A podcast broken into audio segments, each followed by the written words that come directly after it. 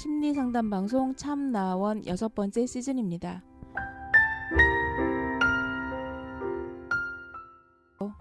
참나원이 뭔가요?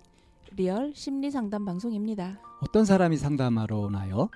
이 방송을 듣는 누구나 올 수 있습니다. 개인, 가족, 커플, 친구끼리도 가능합니다. 어떻게 참가하나요? C h a m n a o n e 골뱅이 다음 점 net으로 메일을 보내시거나 02 763에 3478로 전화 주시면 연결됩니다. 언제 어디서 하나요? 내담자의 시간과 형편에 따라 시간은 조정될 수 있고요. 장소는 서울 종로구 관철동에 있는 마인드 코칭 연구소에서 합니다. 참나원의 비전은 뭔가요? 참나원은 여러분과 함께 하면서 당신은 혼자가 아닙니다 하는 소식을 전하는 것이지요. 그래서 열린 마음으로 서로 연대하고 밝은 세상을 만들어가는데 기여하고 싶습니다. 참나원과 마인드 코칭 연구소 소식을 알려면 어디를 찾아보면 될까요? 네이버에 참나원 곱하기 마인드 코칭 연구소 카페에서 공개 방송 일정과 마인드 코칭 연구소 프로그램에 대한 자세한 안내를 볼 수 있습니다. 참나원을 만드는 마인드 코칭 연구소 프로그램을 소개합니다. 마인드 코칭 연구소에서 주력하는 또 다른 프로그램은 뭐가 있을까요? 교육이나 집단이 아닌 자신에 대한 깊은 이해와 분석을 원할 때에는 개인 상담을 하실 수 있습니다. 개인 상담의 영역을 알고 싶어요. 일상에 닥친 문제를 해결하는 상담과 더 나은 삶을 찾는 성장 상담으로 나눠볼 수 있고요. 상담 선생님과 목적, 방법, 기간 등을 상호 협의해서 진행합니다. 네, 오늘 이제 기획 소집단을 맞이하는 두 번째 시간에 앞서서 저희 오프닝 오늘의 버추 카드 단어는 소신입니다. 아, 소신입니다. 소신이 있다는 것은 매사에 긍정적이고 자신감이 있다는 것을 말합니다. 그것은 자신이 재능이 있는 소중한 사람임을 믿는 데서 시작합니다.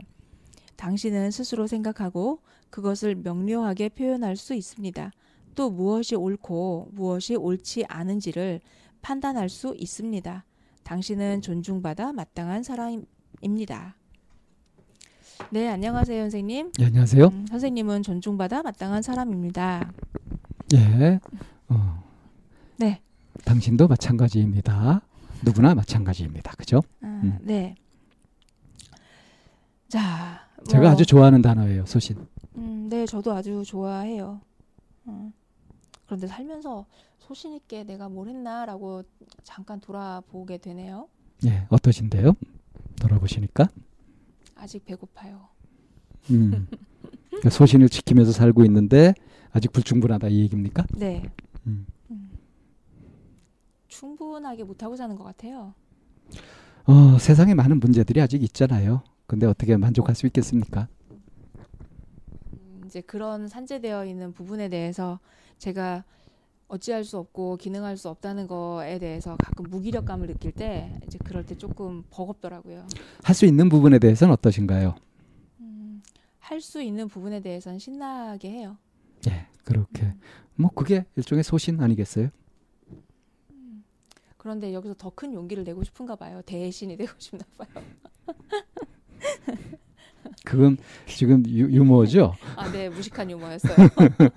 소의 반대가 돼요. 작, 작은, 그러니까 대소신을 하고 싶은가 봐요. 그러면 아, 좀큰 용기를 내어서 큰 힘이 되고 싶을 때도 있거든요. 그러니까 소신을 가진다고 하는 것은 자기 삶의 중심을 잡는다는 거 아니겠어요? 네, 이것저것에 흔들리지 않고 그러려면 이제 내적인 힘을 갖춰야 되는 건데 네, 얼마만큼 어, 자기 자신을 믿느냐, 어, 자신감이 충만해 있느냐 하는 것이 굉장히 중요할 것 같은데요. 어, 이 소신을 갖고 있어야 아, 중심을 딱 잡고 일관된 삶을 살아갈 수 있겠죠. 그렇지 않으면 이제 박, 박쥐처럼 변절하거나 음, 네, 방황하는 삶, 뭐 이런 것들을 살게 되죠. 열심히 한다고 했는데 뭘 했지 싶을 정도로 허무하든가. 그래서 그 소신껏 사는 사람들을 보면 그야말로 좀 저절로 고개가 숙여지거든요. 행복해 보여요. 음. 저는 그런 분들. 이 네, 음. 뭐 최근에 또 음, 생각해 봐야 될 그런 문제거리들이 좀 던져져서 어, 우리도 뭐 소신껏 이 참나원을 하고 있지 않습니까? 참나원은 정말 소신대로 밀고 나가는 것 같습니다. 예, 그렇게 해 가고 있으면서 네. 어, 이번에 또 새로 마음을 내 가지고 이제 기획 소집단 이렇게 했는데 지난주에 하고 어, 이번 주에 이제 일주 지난 다음에 다시 또 이렇게 하게 되는데요. 네. 어, 과연 어, 내드렸던 과제들을 네. 어떻게 해 오셨을지 궁금하지 않으신가요? 어, 네. 한편으로는 학생 입장으로 돌아가 보면 과제를 했을 때 막 선생님 막 찾아가 가지고 막눈 마주치고 싶잖아요. 그런데 숙제를 안 하면. 어떻게든지 네. 그래서 한번 둘러볼까요? 누가 과연 눈을 마주치고 있는지, 누가 눈을 피하면서 빙글빙글 웃고 있는지. 그리고 이제 그 숙제가 우리가 했었던 스트레스 관리라는 전체 주제와 어떻게 연관이 되고 어떻게 정리가 되는지 네. 굉장히 궁금하시죠? 네네. 예. 이번에 이 기획 집단 두 번째 시간 잘 들어보시면 굉장히 유익한 게 많을 겁니다. 네, 어쩌면 굉장히 일요일 날 늦은 시간에 저희가 지금 오픈이 되어 있는 거잖아요. 예, 그랬죠. 그래서, 네. 그래서 또 피곤하시진 않으실지 어, 살짝 걱정이 되면서 오늘 어, 두 번째 맞는 시간 음, 만나보겠습니다. 네, 안녕하세요. 저희 이제 어, 기획 소집단 두 번째 시간이 됐습니다. 아, 오늘도 이제 지난주와 똑같이 어, 네 분이 참여해 주셨고요. 자, 모두 다 함께 목소리 맞춰서 인사해 볼까요? 안녕하세요. 안녕하세요. 안녕하세요. 안녕하세요. 네. 잘 지내셨나요들? 네, 웃음으로 답변을 해 주신 걸로. 음. 와, 정말 초인적인 더위였었어요. 한 주일 동안. 그래서 이 더위를 지내면서 이 더위 지내고 나면 뭐 어디 가서 적응 못할 게 없다라는 생각이 들 정도로 어우, 전 정말 정말 힘들었는데 네, 초인적인 더위가 아니라 살인적인 더위. 아, 살인적인 더위. 죄송합니다. 어, 제가 틀린 거는 참을 수가 없어서. 아, 네. 살인적인 더위를 초인적인 힘으로 견뎌냈습니다. 예. 됐나요? 예, 됐습니다. 아, 굴하지 않고. 자. 어, 저희가 이제 기획 소집단 두 번째 시간인데 첫 번째 시간을 거쳐서 두 번째 시간을 넘어왔고요. 그리고 이게 주제가 있었죠. 스트레스 관리라고 하는 부분에 대해서 이제 그 있는데 방 선생님은 그 이 살인적인 더위에 스트레스는 안 받으셨나요? 예, 살해당하지 않고 꿋꿋하게 살아남았습니다.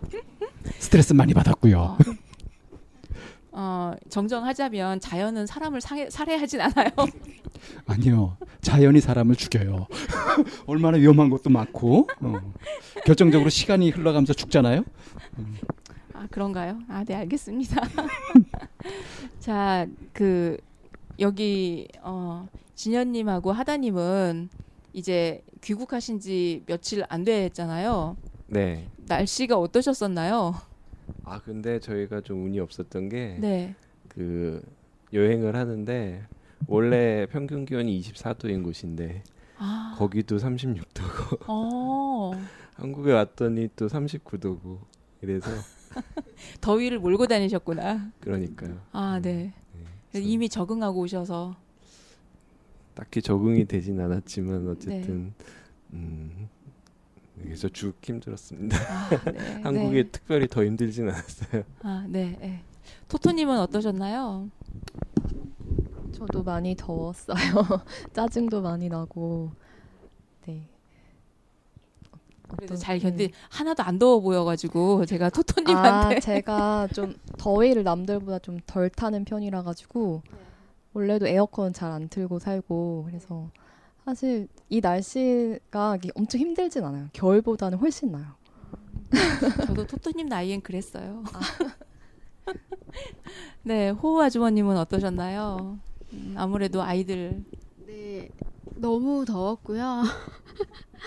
그 방금 말씀하시니까 토토님 말씀하시니까 생각이 난 건데 저희 신랑이 좀 자린고비라서 절대로 덥다는 말도 안 하고요. 아, 여름엔 더워야 제맛이라며 에어컨 안 틀거든요. 근데 올해는 본인 스스로 틀더라고요. 그래서 정말 덥구나 이런 생각을 하며 한줄 보냈습니다. 그 직장 남자들을 이렇게 보면 하루 종일 에어컨을 밑에 있다가 오니까 집에 와서는 안 키고 싶어 하는 것 같긴 해요. 좀 보편적으로. 근데 그렇게 얘기하기에는 너무 더워서 네. 예, 그런 정도 좀 한계를 넘은 것 같아서 사실은 신랑이 오기 전까지 틀다가 거의 도착할 시간쯤 돼서 이제 하루 종일 안 틀었던 것처럼 끄고 너무 더웠어. 예, 연기를 좀 했었는데 네. 예, 최근에는 좀 연기를 안 하고 그냥 있는 그대로 아. 하고 있습니다. 아, 네. 네. 네, 네. 진현님은 어떠셨나요? 아 저도 너무 더웠고요. 네. 이렇게 매번 덥다는 느낌이 있다가 이제 좀 적응이 되는데 네. 더운데 계속 느낌이 아 덥다 새로운 더운 느낌이 또 오고 네. 또 오고 그 밤이 오면 괜찮아지겠지 했는데 아, 밤에 정말 밤에도 또 오고 그래서 어, 쉽지 않은 한 주를 보냈고요 또 일정이 이게 귀국하다 보니까 그럼에도 불구하고 일정을 소화할 게 있어서 아 정말 쉽지 않았습니다 그런 네. 부분이. 저는 요번 더위에서 네. 갑자기 네. 한 가지 좀 든 생각이 있는데 네. 이게 사실 여름에 덥고 겨울에 네. 추운 거는 당연한 거잖아요. 네, 네. 근데 우리가 그거를 평소에 거의 못 느끼고 살잖아요. 그러니까 우리가 이제 신체에 지배받는다는 거를 그래서 까먹는 것 같기도 해요. 음, 그래서 상기시켜 주는 거. 네. 그래서 신체가 어, 정신에 영향을 주고 또 신체는 환경에 영향을 받는 받고. 게 당연한 건데 네. 어 그게 안 되는 상황이 당연하다 보니까 뭐 스트레스에도 굉장히 네. 약해지고 민감해지는 것 같기도 하다는 생각이 들었어요. 아, 네. 네. 집에 들어가면 가족끼리 붙지 마. 반경 몇 미터 이내로 들어오지 마. 이제 이렇게 얘기를 하게 되더라고요. 자, 자연스럽게 지난주에 참여하셨던 분들의 그 어, 닉네임들을 제가 이제 불러드렸어요. 자, 지난주에 이제 그 마치면서 뭐 토토님, 호우 아주머님, 진현님, 하다님 이제 각자 이렇게 이번 주에 다음 한 주에 이런 일들을 한번 그 본인에게 적용해 보시면 어떨까요?라는 얘기를 이제 드렸었는데 각자 어떤 얘기를 들었었는지 그런 얘기를 이제 하면서 본인 얘기를 좀 풀어가는 시간을 좀 만들어 봤으면 좋겠습니다. 누가 먼저 시작할까요? 마이크 들고 있는 사람이 먼저 하래요. 호 아주머님이.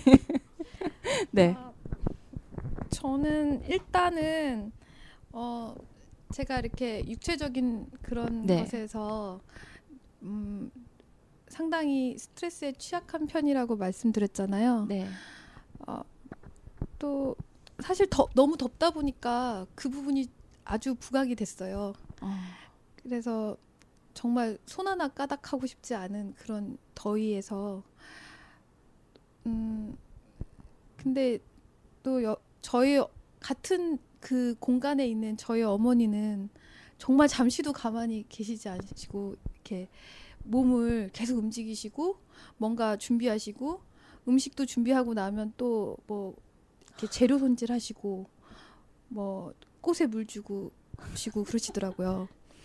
그리고 또 그거를 가만히 까딱하고 앉아서 보셨다는 거죠 관찰? 네. 네. 그리고 이제 또 이런 와중에 정말 저는 걸어당기기만 해도 사람이 이거 죽지 않을까 막 걱정될 수준이었는데 그 와중에도 택배 아저씨들도 오시고 어, 맞아요. 예. 네, 그리고 또 경비원 아저씨들도 계속 맞아요. 분리수거 하시고 그런 걸 보면서 좀, 아, 약간의 어떤 면에서 이렇게, 음, 얼마나 힘드실까라는 느낌이 이제 좀 들었어요. 그런 어. 부분은. 어, 그리고 이제 제 개인적인 이런 그런 것에 대해서 왜 그렇게 제가 음. 이 이런 부분에서 이렇게 싫어하나라는 생각을 해봤는데요.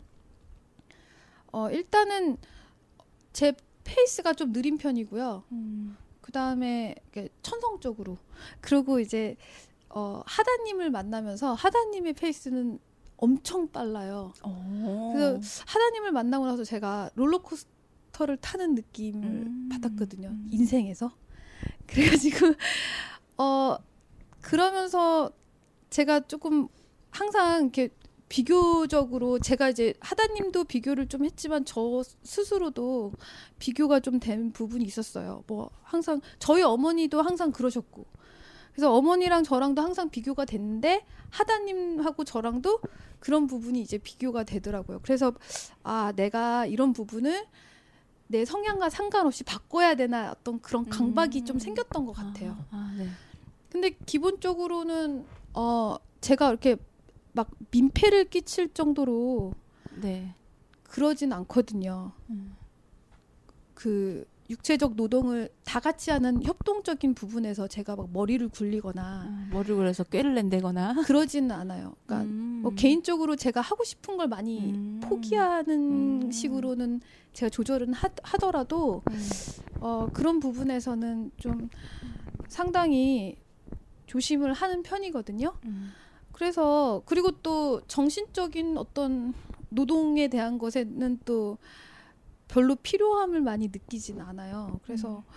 어, 왜 내가 그런데 그런 것들을 익숙하지 않으니까 불편함을 느끼고 거기에 스트레스를 받는데 어, 내가 정말 원하는 것은 무엇일까? 그래서 이제 제가 생각을 해봤는데 어, 일단은 그 호호 아줌마가 어, 그 카페에서 그 참나온 카페에다가 이렇게 저에 대해서 이렇게 댓글을 써주셨더라고요. 어. 근데 제가 답글을 아직 안 쓰는데요. 어 거기에 이제 차분한 열정이라는 말을 써주셨어요. 어. 근데 가만히 생각해 보니까 어떻게 차분함과 열정이 둘이 동시에 공존할 수 있을까 생각을 해봤는데 제가 사실 되게 열정적인 사람인 건 맞거든요. 그런데 이제 젊었을 때는 제 음. 이제 신체적인 어떤 그런 건 생각 안 하고 계획을 많이 무리하게 세워서 사람들한테 이제 열정에 비해서 제 진정성에 대해서 좀 오해를 많이 받았어요. 그런데 이제 제가 나이가 들면서 어 그런 육체적인 한계에 대해서 좀 이게 직시하다 보니까 괜히 열정만 앞섰다가 제 진정성까지 오해받고 싶지 않아서 좀 움직이지 않았던 것이 있었고 음. 또 이제 그런 시기를 지나서 딱 보니까 아 어떠한 행동적인 것을 보여주지 않고 정신적으로만 이렇게 열정적인 건 진정성이 오해될 수밖에 없구나.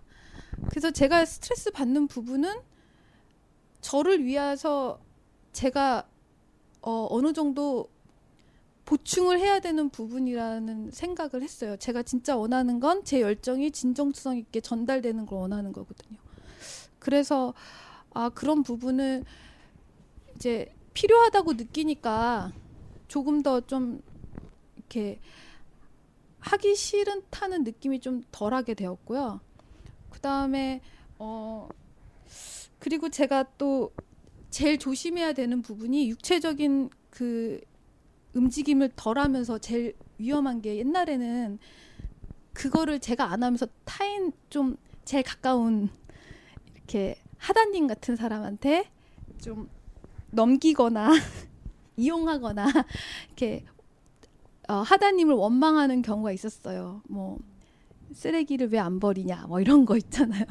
제가 버리면 되는데 불편한 사람이 근데 이제 그걸 이제 그런 경우가 있었거든요. 그래서 아 그런 부분은 조심하고 일단은 어 그 스트레스인 부분은 나의 진정성을 표현해주고 하는데 도움이 되는 거라고 생각해서 좀 더 긍정적으로 바라보자라는 결론을 혼자 음. 내렸어요. 음. 분석을 열심히 하셨네요. 네. 어, 네. 네. 지금 얘기하신 건 마음에 드세요? 아 일단은 저도 하나의 과정이기 때문에 네. 이걸 이제 좀 생활 속에 한번 테스트를 해봐야 될 것 같아요. 아, 네. 그러니까 네. 열심히 관찰을 하셨군요. 이렇게 나의 나의 느림이라고 스스로에게 이름 매겨진 이름 붙여진 부분하고 네. 상대적으로 빠름이라고 보여지는 하다님이나 엄마하고 이제 비교해서 상대적으로 느린 거지. 네. 그리고 나의 이제 느림에 대한 그런 분석적인 것들 이런 네. 것들을 이제 열심히 생각을 하셨네요 한 주일 동안. 네, 그래서 음.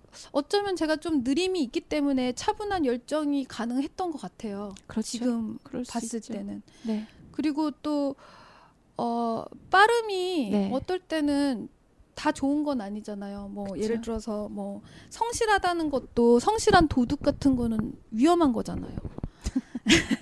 그러니까 제가 원하는 건 부지런하고 성실함이 아니라 진정성인 것 같아요. 하다님 옆에서 엄청 웃으세요. 진정성적인 것이기 때문에 그 의욕이 속도보다는 네.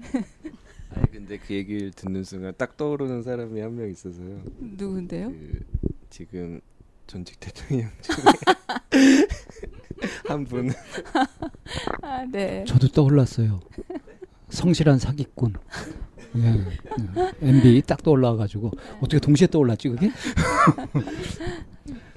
그가 돈 버는데 어, 사기치는데 성실했기 때문에 우리 경제가 이렇게 망가졌잖아요.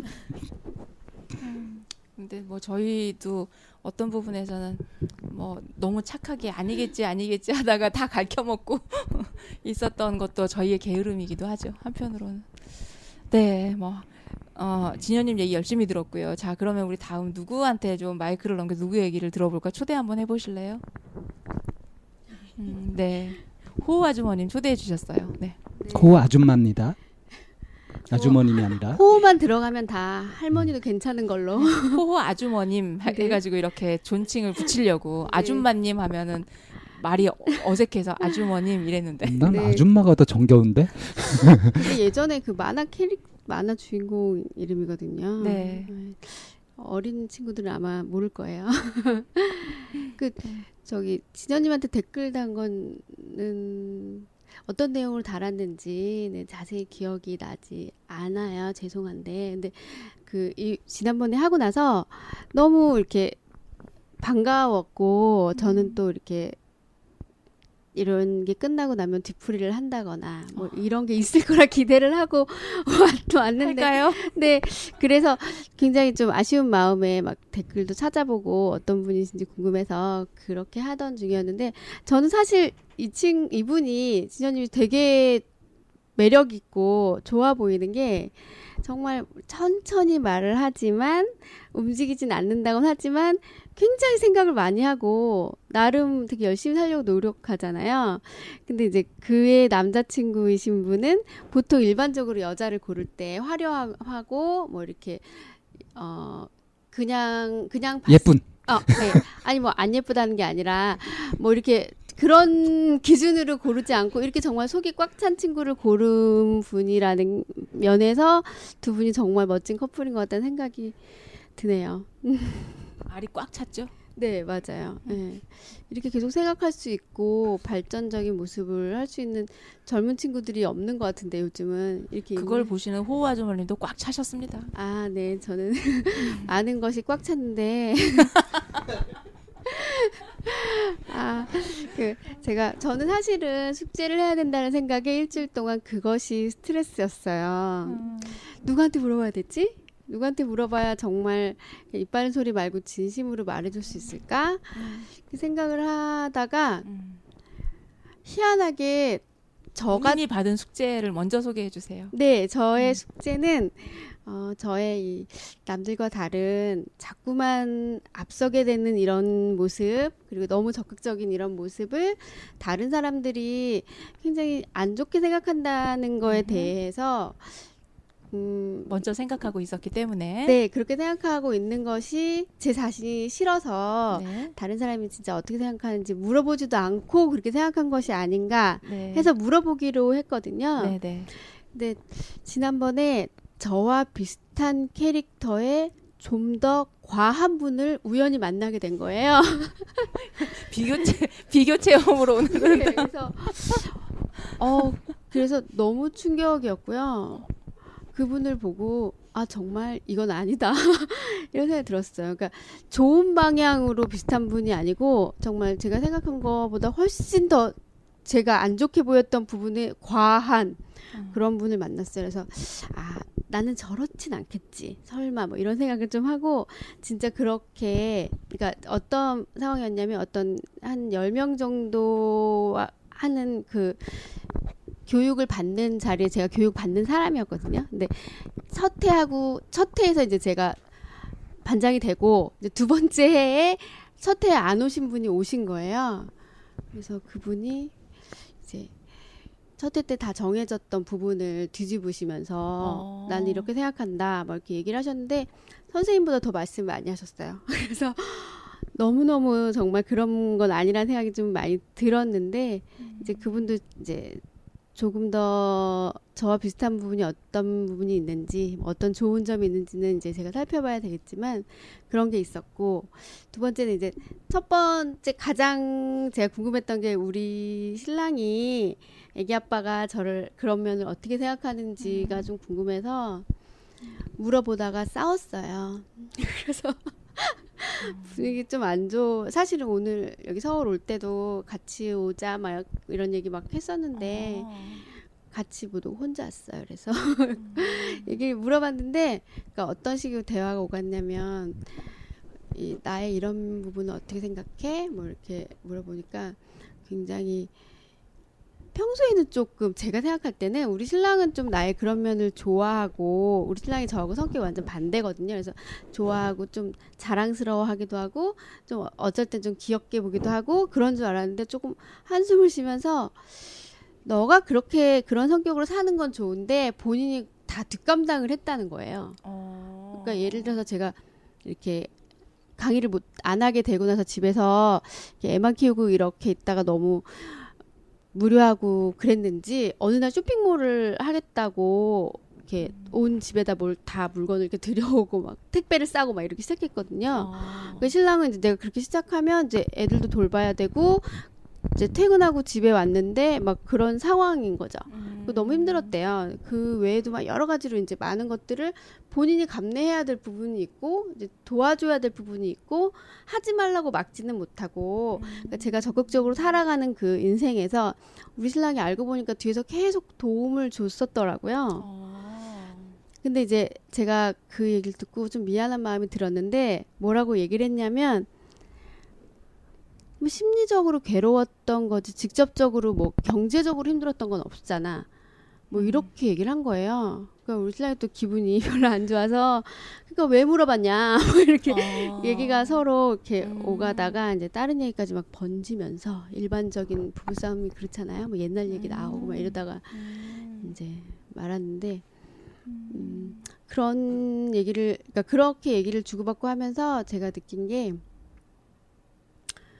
음, 제가 저 혼, 그러니까 항상 그 생각 드는 것 같아요. 저 혼자 몸이 이제 아니고 애들도 있고 신랑도 있고 그런데 제가 하고 싶은 걸 다 함으로써 가족들이 저를 창피해하거나 감내해야 될 부분이 많다는 부분을 조금 더 앞으로는 신경을 써야겠다라는 생각을 했어요. 음. 얘기를 꺼냈다가 위축이 돼 버리셨네. 네, 맞아요. 네. 네. 네, 신경을 쓰신다는 게 어떤 어떻게 하시겠어요? 그러니까 저는 계속 이렇게 쳇바퀴 도는 게 뭐냐면 저는 이런 부분에 대해서 그러니까 다른 두 명한테 더 물어봤는데 굉장히 부러워하고 좋게 말하는 사람도 있거든요. 근데 저도 이게 단점이자 장점이라고 생각을 해서 이런 부분을 키워서 앞으로 제 인생을 좀 잘 살아보고 싶은데 이런 것 때문에 가족들이 마음에 항상 걸려요. 그래서 그러 그러다 보면 항상 결론이 어떻게 나냐면 아 그냥 나도 평범하게 그냥 다른 집 부, 저기 아줌마들처럼 그냥 애들 잘 케어하고 그렇게 사는 게 맞는 거 아닌가. 나의 꿈이고 뭐고 뭐 이런 게 왜 중요하며 내가 남들하고 뭐가 그렇게 다르다고 왜 그렇게 해야 되나. 그렇게 살아야겠다 싶은 생각이 들어서 항상 제자리로 와요. 그리고 또 다음날 되면 아 그래도 이건 아니지 않아? 그리고 다시 또 이렇게 돌고 그래서 그렇게 살고 있는 것 같아요. 너무 슬픈 표정으로 다들 바뀌신 거. 어, 제 생각에는요, 그 남편분께서 느낀 스트레스가 제가 느꼈던 스트레스와 비슷한 면이 있는 것 같아요. 어, 그러니까 제 숙제는 뭐였냐면은 제 진여 씨가 어, 뭐 물건을 든다든지 이런 힘쓰는 일이 있을 때 그거를 도와주는 과정에서 제가 억울한 마음과 어, 짜증과 어, 거기서 스트레스를 느낀다. 어, 그래서 어, 그런 거를 어, 왜 느끼는지 그리고 어떻게 하면 느끼지 않을 수 있을지에 대해서 어, 일주일 동안 숙, 제로 그래서 기꺼 어, 기꺼운 마음으로 도와줘 보자가 어, 제 숙제였습니다. 음. 어, 그런데 어, 제가 일단 왜 그런 억울한 마음이 느껴지는지 생각을 해봤어요. 근데 제가 평소에 제 자신이 여유가 있을 때는 어, 잘 도와줘요. 음, 제 나름대로. 그런데 음, 어떨 때 짜증이 나냐면 이제 저 자신이 급할 때. 예를 들면은 여행 갔을 때는 너무 더울 때. 어, 나 나도 지금 짐이 많아서 내 짐도 감당이 안 되는데 저 짐까지 들고 와가지고 나한테 들어달라 부탁을 하면은 그때부터 이제 온갖 생각이 드는 거죠. 그러니까 저거를 빼자고 했는데 왜 안 빼가지고 굳이 들고 와서 어 자기가 감당도 못하면서 와 이런 생각이 드는 거예요. 그러면서 이제 짜증이 나죠. 어 그런데 그게 만약에 그렇게까지 제가 신체적으로 힘, 힘들지 않은 상황이면은 에휴 뭐 그러려니 하고 도와주는 거죠. 어 그래서 이제 제가 가지고 있는 스트레스에 대한 역치가 사실은 상대방의 그 행동보다는 음. 저 자신의 상태에 훨씬 좌우를 많이 받는 거예요. 음. 어, 근데 그랬을 때, 음. 어, 일단은 그거를 아는 것만으로도, 어, 좀, 음. 진현님을 탓하는 게 많이 줄어드는 거죠. 음, 음. 어, 대신에 내가 뭐에서 스트레스를 느끼냐. 나는 내 자신이 지금 너무 힘들기 때문에 스트레스를 느낀다가 되는 거죠. 그러니까 진현님이 짐을 많이 쌓았기 때문에 스트레스를 받는 게 아니고. 음. 네. 그렇게 되면은 그때부터는 사실을 해결할 수 있는 방법이 많아요. 예를 들면 짐을 쌀 때 어, 짐을 못 줄이는 사람이면은 뭐 미리 짐을 붙인다든가. 음. 예, 요즘은 뭐 돈은 좀 들지만 미리 택배로 어, 여행 목적지까지 붙일 수도 있고 그런 방법들도 있고 또 아니면은 그래서 요즘은 일단 락커를 찾잖아요. 음, 어, 네. 뭐 도착지에서 아니면은 특히나 어 마지막 날 같은 숙소에 일찍 나오잖아요. 음. 그러면은 이제 반나절 정도 짐을 들고 다녀야 되는데 들고 다니지 않을 수 있게 락커에다 넣어놓고 하는 거죠. 음. 어, 대안을 자꾸 찾는 거죠. 네, 음. 그런 식으로 찾아갈 수가 네, 네. 있어요. 물론 네. 그게 컨트롤이 안 되는 상황이면 또 스트레스를 받지만 예, 예전보다는 훨씬 그런 상황 자체가 생기는 음. 경우도 적고 네네, 네, 네. 어, 생겼을 때 제가 음. 좀더 잘 덜 짜증이 내는 거죠. 음. 그런데 음, 제 생각에는 호 아주머님의 남편분도 어, 비슷한 상태이지 않을까 싶은 싶어요. 왜냐하면은 어, 사실은 정말 이렇게 호 아주머니께서 이제 쇼핑몰에 일을 벌렸어요. 그거를 남편분이 꼭 수습을 하실 필요는 없거든요. 그냥 놔두면 되거든요. 그 본인이 못 하시겠으면. 그런데 어, 수습을 뭐 도와주고 싶은 마음도 있고 여러 가지 마음이 있겠죠. 그런데 또 이럴 때도 있어요. 처음에는 기꺼운 마음으로 도와주기 시작했는데 어, 하다 보니까 이게 내가 감당이 안 될 만큼 일이 너무 큰 거예요. 그러면은 어, 그 마음이 변하기도 하거든요. 네, 그런 상황에서는 탓을 돌리게 되는. 네, 그런 음. 상황에서는 뭐 그 마음을 그때 표현을 한다든지 아니면은 뭐 감당할 수 있을 만큼만 감당하고 나머지는 알아서 하게 하든지 어, 하면은 좋은데 그거를 끝까지 책임지려고 하면은 거기에서 억울한 마음이 올라오는 거죠. 그리고 어 반대로 그 얘기를 들으셨을 때 미안한 마음이 생겼다고 하셨잖아요. 어 근데 저는 그 미안한 마음을 왜 미안하다고 표현을 안 하셨는지. 음, 아, 왜 그랬냐면 사실은 우리 신랑이 그렇게 생각하는지 몰랐어요. 그러니까, 네. 그러니까 쇼핑몰 도와주고 이럴 때도 제가 도와달라고 하진 않거든요. 근데 네. 워낙에 성향이 누구를 이렇게 항상 케어해주고 싶어하고 막 이렇게 도와주고 싶어하고 뭐 이런 걸 이렇게 원래 성향이 그래요. 그런 네. 걸 좋아하고 항상 저를 이렇게 도와주는 사람이라서 그냥 본인이 그냥 그렇게 한 거였지 제가 도움을 요청한 것도 아니었고 한편으로는 제가 그렇게 할 때 좋아하기도 했어요. 그렇죠. 예. 네. 그러니까 그냥 사실 그때는 둘째가 기어다니고 막 이럴 때 제가 음. 띠매고 업고서 막 했거든요. 근데 어. 생활이 힘든 것도 아니고 굳이 이렇게 할 필요가 없는데 막 그렇게 일을 벌리는 그 와이프에 대해서 밖에 나가 자랑하기도 하고 좀 그랬었다는 거죠. 근데 그 외에도 이제 뭐 지난번에 얘기했던 노래 자랑에 나가는 일이라든가 뭐 이런 거 할 때도 좀 어이없어 하고 그렇지만 웃으면서 이렇게 도와주고 뭐 이렇게 했었어요. 근데 막상 이제 나의 이런 면을 어떻게 생각해? 이렇게 물어봤을 때 사실은 신랑이 속마음으로 너좀 대단하다 생각해 이렇게 말하거나 이렇게 얘기할 수도 있었을 것 같은데 네. 사실은 그걸 기대한 건 것 같아요. 근데 이제 그거 반면에 그 화, 그때 상태로 기분이 안 좋았던 것 같아요. 안 좋아서 감당하기 어렵다. 어 그런 면이 있다. 이것만 딱 얘기를 하니까 제가 이제 기분이 안 좋아서 뭐 저도 안 좋은 말이 나가지 고맙다는 말을 못했던 것 같아요. 음, 그럴 것 같아요. 일단은 뭐 제가 가지고 있는 강점이 부정당한 느낌도 있을 것 같고 그러면은 아무리 어, 미안한 상황인 것 같지만 말이 곱게 안 나올 것 같기는 해요. 근데 음, 그런 상황에서 제 생각에는 저도 그래서 그럴 때 말이 곱게 안 나오는데 어, 곱게 안 나오는 이유와 내용까지도 그냥 얘기를 하면은 좀 더 나은 것 같아요. 그래도 그러니까 미안한 마음도 있는데 나는 그래도 내가 가지고 있는 이런 장점을 장점이라고 생각하고 있는 줄 알았는데 이렇게 어, 싫다고 하니까 그거는 솔직히 서운하기도 하다. 두 가지가 다 있으신 거잖아요. 그거는 자기 설명이에요. 자기 변명이에요. 지금 이렇게 곱게 안 나가는 이유까지 다 얘기하는 이런 것들은 저는 설명이라고 네, 생각하는데요. 네, 네, 네. 네. 때로는 나는 설명인데 상대방이 변명으로 들으면 지변 지 변명만 하지 뭐 이러면 그건 이제 어쩔 수 없어요.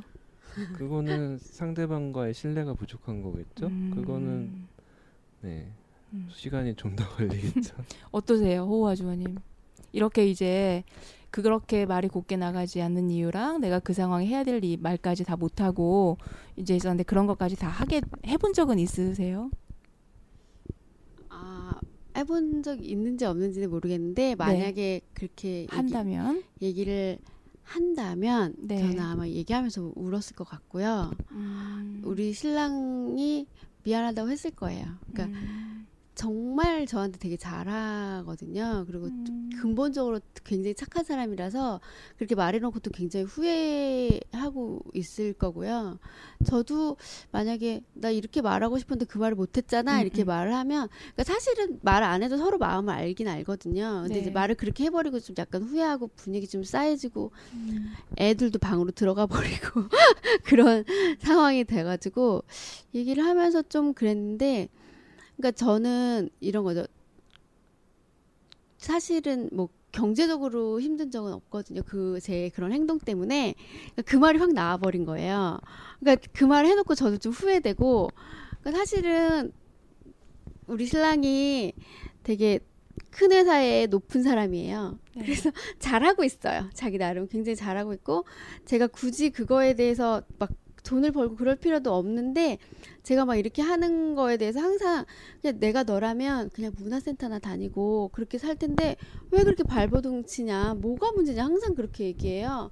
근데 저는 그런 부분이 되게 서운하거든요. 서운할 네, 네. 저라도 서운했을 것 같아요. 네. 아니 왜 그러냐고 그렇게 얘기하면 저는 진짜 나의 속마음 같은 게 우리 신랑은 별로 안 궁금하고 그냥 원래 그런 애구나 뭐 이렇게 하면서 그런 부분 그냥 귀여워하고 그냥 또 뭐 하고 싶노? 그냥 그래요. 항상 그래요.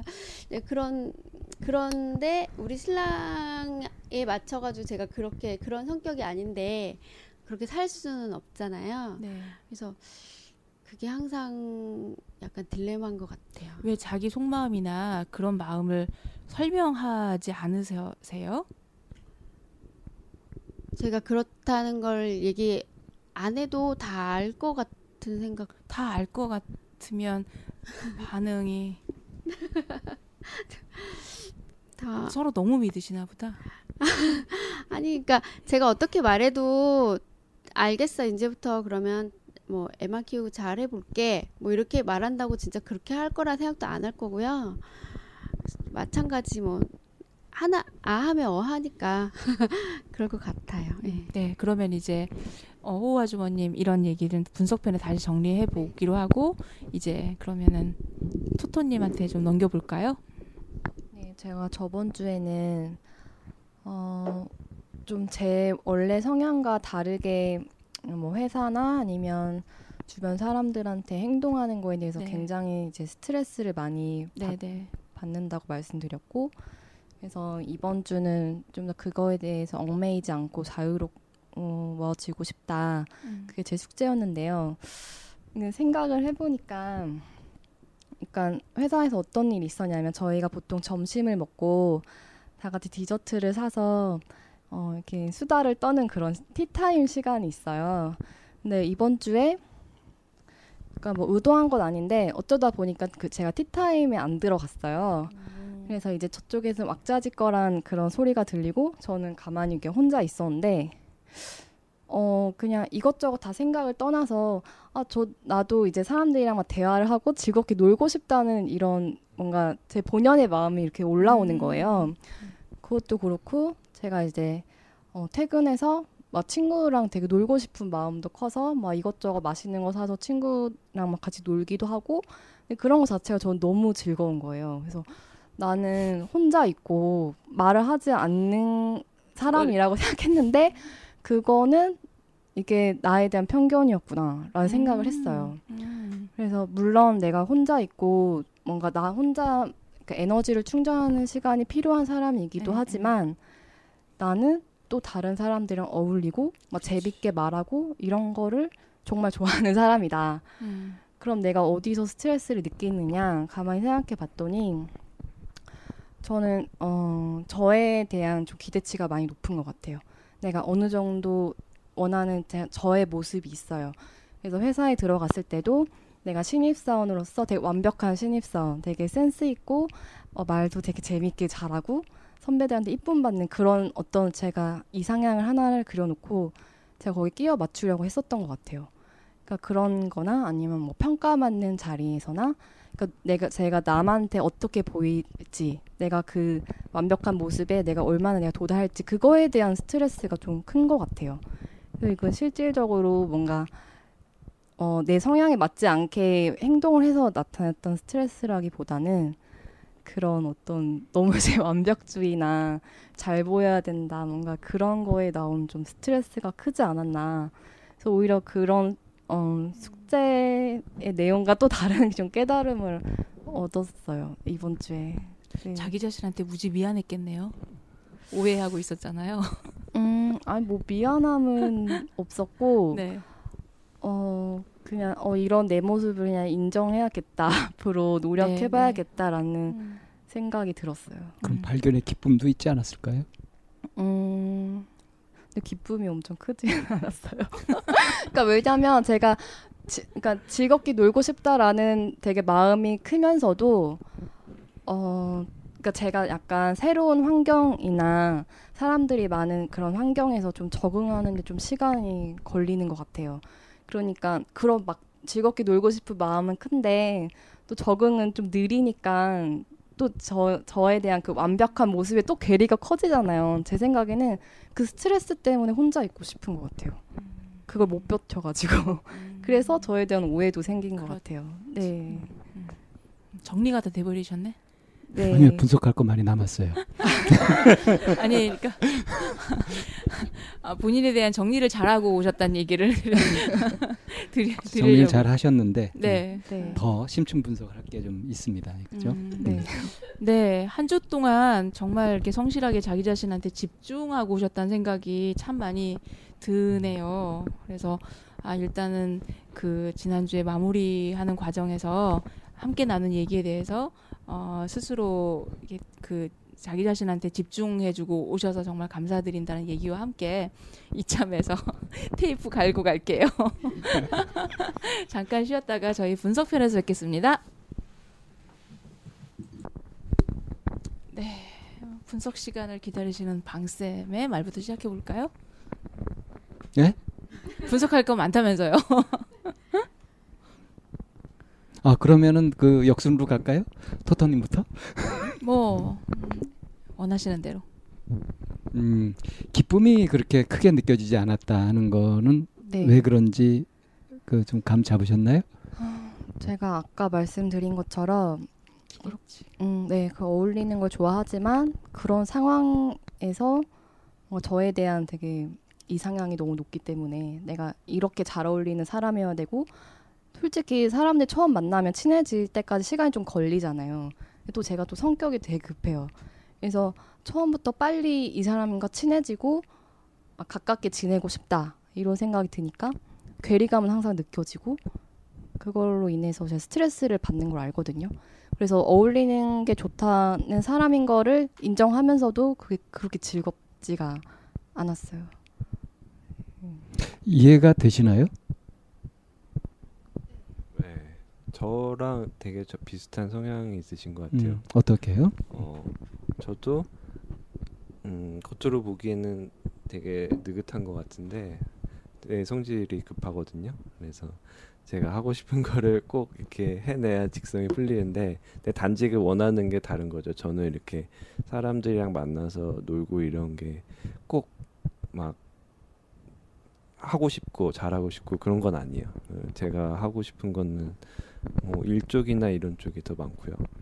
어, 그런데 그런 거가 어, 제가 원하는 어떤 목표가 달성이 안 될 때는 많이 힘들 때도 있죠. 음, 그래서 음, 그런 면이 저는 좀 비슷하다 느껴지는 면이 있었는데 어 그거는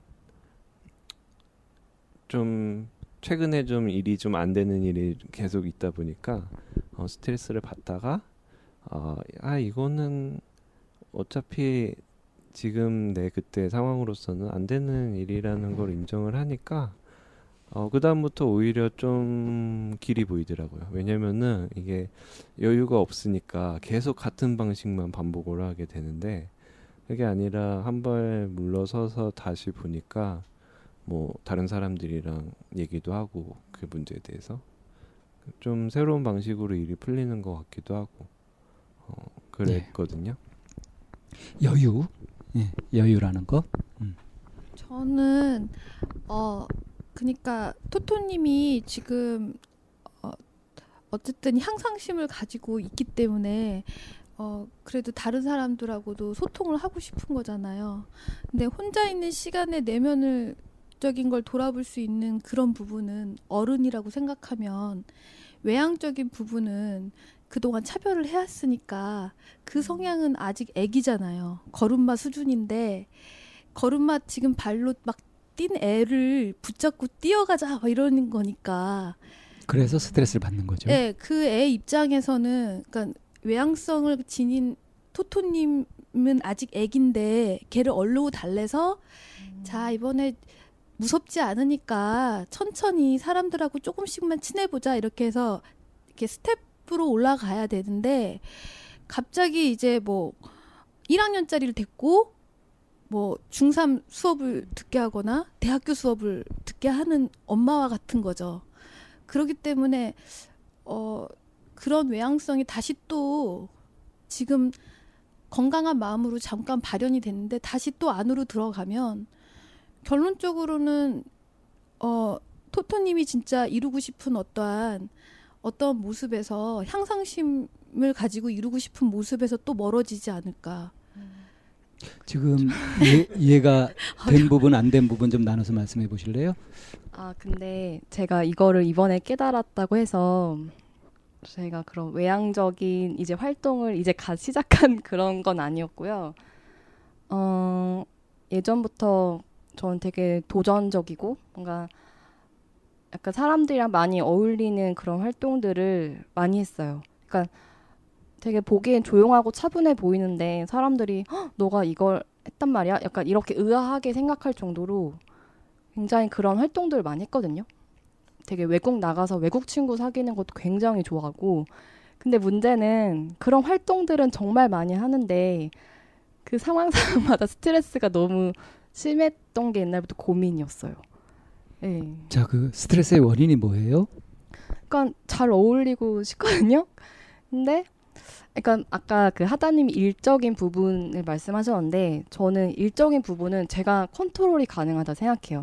그래서 아무리 힘든 일이라도 어, 컨, 그러니까 스트레스를 받긴 하지만 컨트롤이 가능해서 통제가 가능한 상황이라는 생각이 들어서 그러니까 인간관계에서의 스트레스만큼은 아닌 것 같거든요. 인간관계는 제가 어떻게 통제할 수가 없어요. 그냥 타고나길 좀 social skill이 좀 부족한가? 이런 생각도 들고. 그러니까 음. social skill이 부족하다 하는 그 얘기를 네. 그거를 어린 아이라고 표현한 거예요. 아. 진현님이. 맞죠? 네. 네. 음, 비유, 비유를 들어서 그렇게 얘기한 거예요. 그러니까 경험이 많고 적음이 아니라 아. 그 부분에서 계속 서툰 채로 있다. 그게 아직 어린아이 수준이다. 상처를 받고 있다는 거는 네. 아직은 네. 약하다는 상태잖아요. 지지층. 아. 아무리 많이 했어도 기술이 안 늘 수도 있거든요. 근데 제가 보기는 그러니까 어, 도전적인 부분도 굉장히 잘 하고 있고 그리고 그렇게 개척하거나 뭐 하는 것도 스스로 보면은 잘 했단 말이에요. 네. 근데 그 자체가 스트레스 건 거잖아요, 지금. 그쵸. 약간 뭔가 해내긴 음. 했는데 그 자체가 계속 어떤 부분에서는 스트레스라고 하는 거를 그 토토님이 말 중간에 얘기했던 내용 중에 하나가 잘하고 잘해야 되고 맞아요. 잘하고 싶고 라고 하는 부분이에요. 이상적인 부분에 맞춰요. 사실 잘 음, 어울, 그러니까 겉으로 봤을 때 잘 어울리는 사람인데 네. 저는 제 목표는 뭔가 더 잘 어울리고 그러니까. 그래서 한 발 물러서서 보면 네. 요만큼 해낸 부분이 있는데 네. 해낸 부분을 인정하기보다는 기준치를 그 상황에서 올려버리는 거죠. 이 정도 올라가야 되는 거, 야 맞아요. 네. 기준치가 올라가는 것이 거의 자동으로, 네. 자동으로. 그러다 보면 음. 나는 어떤 사람이 계속 허덕허덕 그 기준치를 자, 음. 꽁무니 쫓아가다 보니 나는 스트레스 받을 수밖에 없는 거죠, 항상. 만족할 맞아요. 여유가 없죠. 네. 맞아요. 그게 맞는 것 같아요. 네. 자, 그러니까 어. 스트레스 원인이 뭐라고요? 스트레스 원인이 너무 제 자신에 대한 높은 기준을 갖는 스트레스 원인이 뭐냐면 음. 아까 방쌤이 확인하셨어요 일부 끝날 때 그래서 기쁨은 좀 있었냐 발견의 기쁨은 있었냐데 아. 그렇게 기쁘지 않았다라고 말씀하셨어요. 그러니까 제가 이루, 이미 이룬 거에 그렇죠. 대해서 되게 인정하고 네. 감사한 마음이 있어야 음. 돼요. 네. 이쯤에서 음. 지금 제가 약간 이제 걱정되는 게 청취자분들이 이 내용을 따라오기가 굉장히 버거울 것 같다는 생각이 들어서 정리 좀 하고 가야 될 것 같아요. 자, 청취자분들을 위해서 음, 말씀을 드리자면 아, 토토님이 이제 과제를 수행하다가 네. 보니까 어, 뜻밖에도 내가 이렇게 혼자 있는 걸 좋아하고 막 그 사람들하고 어울리는 걸 부담스러워하고 하는 게 아니라 난 사람들하고 어울리고 뭔가 같이 하는 것도 굉장히 즐기고 좋아하더라. 어, 내가 이것도 하더라 하는 것을 발견했단 말이에요. 네. 재발견이죠. 그리고 나에 대해서 갖고 있던 선입견을 깨고 이걸 네. 발견했단 말이에요. 그리고 이 내용 자체는 어때요? 신대륙 발견한 것처럼 신날 수도 있는 거잖아요. 그죠? 분명히. 음. 그래서 이 발견의 기쁨이 있지 않았어요? 라고 했을 때 그건 그렇게 크지 않았어요. 라고 했단 말이죠. 네. 이게 이제 포인트란 말이에요. 네. 그럼 그게 내가 굉장히 기쁠 수도 있는데 그것이 기쁘지 않았다는 것은 스트레스가 또 있었다는 건데 이 스트레스의 정체가 뭐냐 격차 때문이죠. 네. 내가 바라는 것과 현재 나의 상태. 거기서 항상 나는 어떻게 하고 있냐면 지금 나의 상태를 그대로 인정하고 이걸 뭐 자랑스러워하고 뿌듯해하고 충분히 즐기고 이것에 충분히 머물러서 음. 여유 있게 즐기고 맛보고 음미하고 음. 이걸 못하고 음. 음미하다를 못하고 그리고 어떻게 해야 되냐면 더 나은 이상적인 네. 그것에 날 맞춰야 되는 거지. 맞아요. 그렇게 바쁘게 맞아요. 나를 계속 그렇게 몰아붙이는 거지. 이것이 스트레스 원인이다. 음미하다를 못하고 항상 하다만 하고 해서 음. 응, 음미하다를 못하고 항상 해야 된다만 맞아요. 그래서 제가 사실 저번에 이거 녹음하고 나서 생각했던 게 이런 녹음할 때도 저는 호흡 아줌마가 너무 부러운 거예요. 아, 왜 나는 저렇게 얘기하지 못할까 하면서 오히려 그런 부담감 때문에 호 아줌마의 아주머니의 어떤 걸 부, 부담 부러워하는지를 어, 얘기를 하셔야지 돼요. 말을 되게 너무 잘하 잘하시고 저런 뻔뻔스러움. 어, 어 좋다 좋다. 아 이거 농담입니다.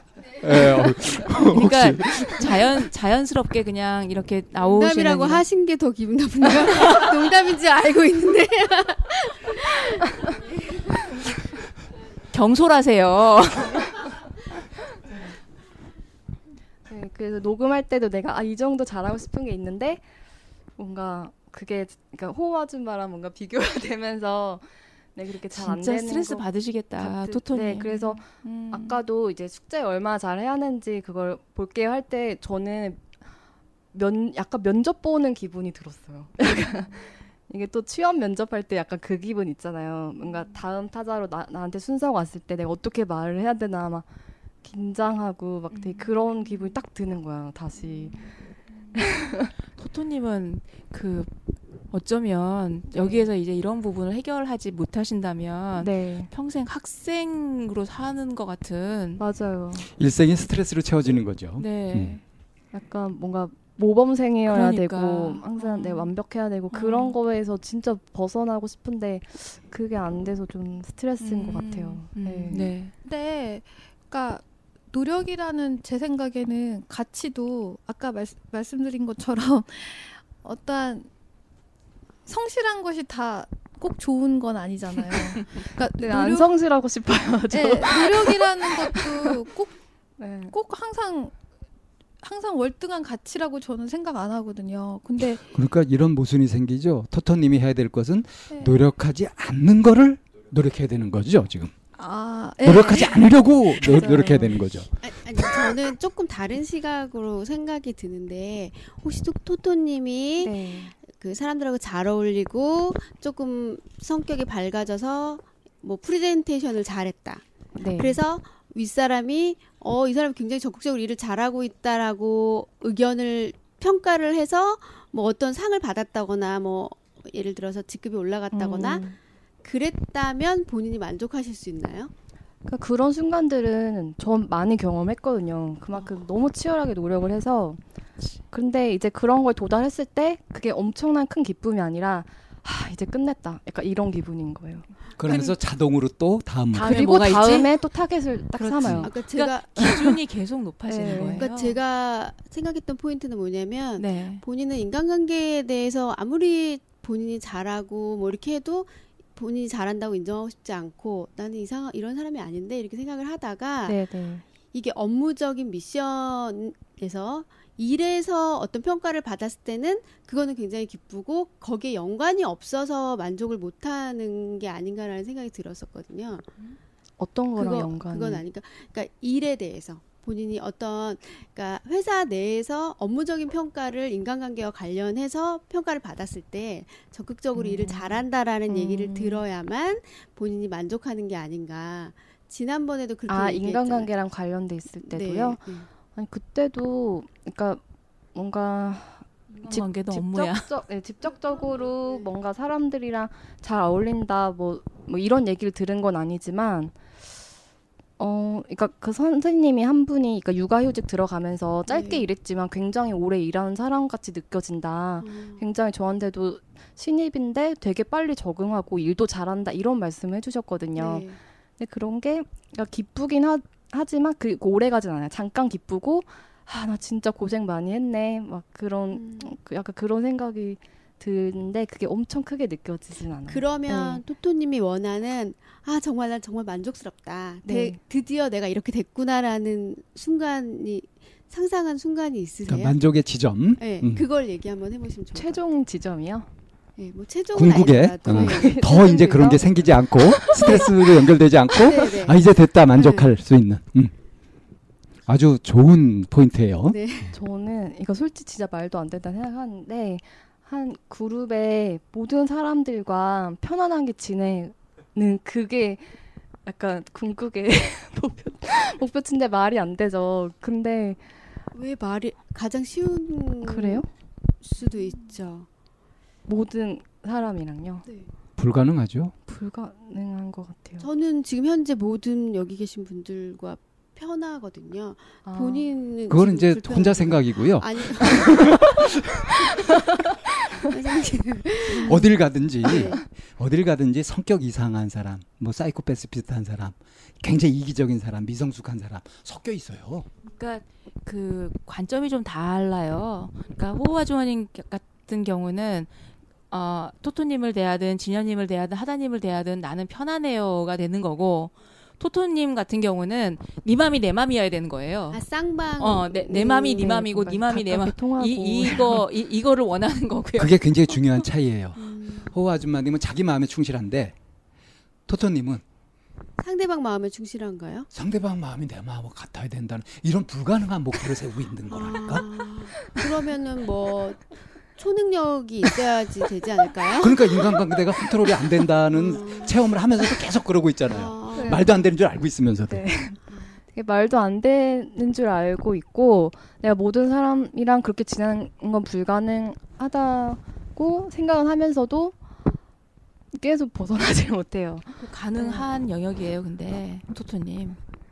그러니까 제 마음이 바뀌면 아니요. 가능하죠. 어, 아니요. 그러니까 바뀌지 않아도 이거 책임져야 돼요. 네. 어떻게 가능한지 얘기해 보세요. 이거는 제가 이렇게 지내오고 사람들과 관계를 맺어가면서 깨닫게 된 방식 중에 하나인데요. 그래서 어, 각자에게는 안목이 음. 필요한 거예요. 예를 들어서 하다님은 인간관계에서 이만큼의 관계를 원한다라고 하는 거를 내가 안목을 키워서 읽게 음. 되면 내 마음을 이로 맞추고 하다님에게 이를 맞춰서 이렇게 하면 내 마음이 네 마음이 되는 거예요. 어. 진현님 같은 경우는 사정도를 아니면 뭐 12, 12 관계에서 원하는 사람인 것 같다라고 하면 내 마음의 주파수를 10을 맞추고 진현님의 그 주파수를 내가 내 안목으로 읽어서 그 10을 맞추면 모든 사람을 만나더라도 네 마음이 내 마음이 되는 이런 이, 이게 가능하게 되더라고요. 이론적으로는 가능한데 네. 실제로 됩니까? 어, 가끔 실패하는 경우도 있긴 하죠. 내 안목이 잘못돼서. 상대방에 대해서 때로는 그 나의 한이나 이런 것들이 이렇게 반영이 돼서 어, 나는 저 사람과 오 정도를 가지면 저 사람이 오고 나도 오여서 맞추면 될 것 같아 라고 하는 거는 때때로는 나의 한이 이렇게 발현이 될 수도 있기는 이런 실패하는 경우도 있기는 하지만 보편적으로는 잘 맞아 가는 편이에요. 저도 그 음. 부분에 네. 이렇게 공감을 좀 하는 부분이 있는데요. 그러니까 약간 이렇게 한 사람이나 한 집단에서 제가 그렇게 기대를 많이 하면 이렇게 비슷한 어떤 허무함을 좀 느끼게 돼요. 네. 근데 이제 약간 모자이크처럼 이렇게 곳곳에서 제가 적당한 그 기대치를 그 그분하고 이제 같이 상대방하고 이렇게 소통했을 때 그렇게 모아지는 어떤 그 적정한 지점에서 하다 보면 이렇게 안목도 늘고 그러다 보면 정말 가까운 사람 같은 경우도 하다님 같은 경우를 제가 만나게 된 거예요. 그래서 음. 그러니까 제가 안목이 그런 부분에서 계속 스텝 스텝 밟아가면서 모자이크처럼 채워가는 그런 어떠한 제 성취감들로 아 이 사람이면 나랑 좀 더더 맞겠다. 그지만 완벽하게 맞진 않죠. 기, 제 기대치에 모든 걸 소통하고 있다고 생각은 안 하지만 그래도 이제 그런 부분에 조금씩 조금씩 자신감은 더 생기는 것 같아요. 음. 좀 이해되시나요, 토토님? 아 근데 제가 이쌤 말씀하실 때 딱 생각이 드는 게 네. 예를 들어 하다님이 주파수가 2면 제가 거기 2에 맞춰주면 된다 이 생각보다는 2면 5로 끌어올리게 내가 해야 되는 게 아닌가 이런 생각이 또 들었어요. 그렇게 해서 2라고 하는 주파수를 서로 공유하게 되면 함께 5로 올라갈 수 있죠. 함께요. 아. 네. 근데 제가 아까 제가 했잖아요. 노력을 꼭 해야 되냐. 근데 그 말은 무슨 의미를 제가 담고 있었냐면 그 노력에 정말 어떠한 진정성이 있는 것인지, 그러니까 음. 향상심을 갖고 있다면 오로 올리고 싶은 마음이 그 마음은 정말 이 사람을 위한 건지, 음. 나를 위한 건지, 네, 그런 것들 그리고 정말 어, 어느 정도를 그때 아까 말했잖아요. 그런 사람은 없을 거라고. 그런 음. 그건 불가능할 거라고. 본인은 지금 불가능할 거라는 걸 알면서 그걸 하고 있, 으니까 거기선 좀 노력의 진정성이 안 담기니까 음. 하면서도 뭔가가 회의적인 느낌이 올 수도 있지 않을까. 그러니까 내가 갖게 되는 목표의 비합리성. 네. 그걸 직면하라는 거예요. 음. 지금 스스로 비합리적인 줄 알면서도 알아요. 자꾸 그렇게 끌려가는 거. 그렇게 자기를 괴롭혀가지고 뭐가 좋다고 적어도 분석에서는 그 정도를 알면 될 것 같아요. 우선 내가 네. 왜 스트레스를 받는지 이것이 음. 왜 해결이 안 되고 계속 마음이 그렇게 헐떡이게 되는지 네. 그것이 지금 내가 일단 목표를 세우는 것부터 굉장히 음. 비합리적으로 세워 말도 안 된다고 했잖아요. 네. 그걸 알고 있으면서도 계속 끌려가는 이제 여기에서 이제 스톱할 수 있어야 되겠죠. 네. 그리고 이제 그 다음에 이걸 그럼 어떻게 해갈 건지 하는 좀 전에 이제 이 쌤이나 말씀하셨던 진현님 말씀하셨던 이런 부분들은 우리가 대안에 들어가서 찾아봐야 될 부분이 맞는 것 같고요. 네. 분석 작업은 요 정도로 해도 될 것 같은데 어떠세요? 네, 충분해요. 예. 자 그러면 토토돈님의 분석 작업은 요 정도로 하고 다음에 누구 할까요? 누구 할까요? 초대해 주세요.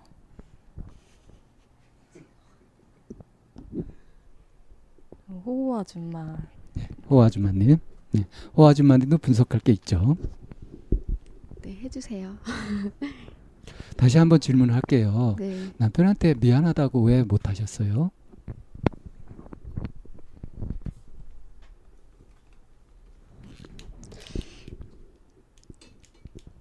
자존심 상해서요. 그러면 그 말을 대신할 수 있는 또 다른 말이 있었는데 어떤 고맙다고. 고맙다고는 왜 말을 못 하셨어요? 자존심 상해서요.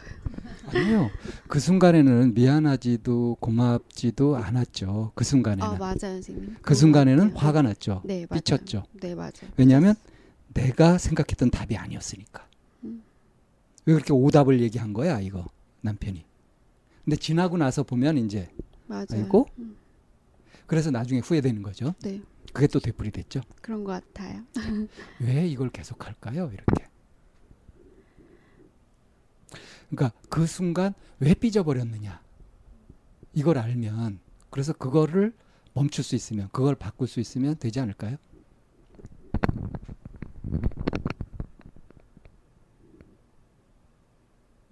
그러니까 저의 그런 면에 장단점이 있는데 사람들이 그 장점만을 알아주고 저를 평가해 줬으면 좋겠는데 그 단점을 얘기하는 순간에 제가 자존심 상해지고 기분 나빠지고 좀 작아지는 것 같은 그러니까 그런 그런 마음 자체가 사실은 다른 사람들이 나를 보는 건 그 사람의 몫인데 네, 내가 오지랖이죠. 그건 월권이죠. 네, 나를 이렇게만 봐 하고. 음, 강요하는 거잖아요. 네, 강요당하는 거, 당하는 거 싫잖아요.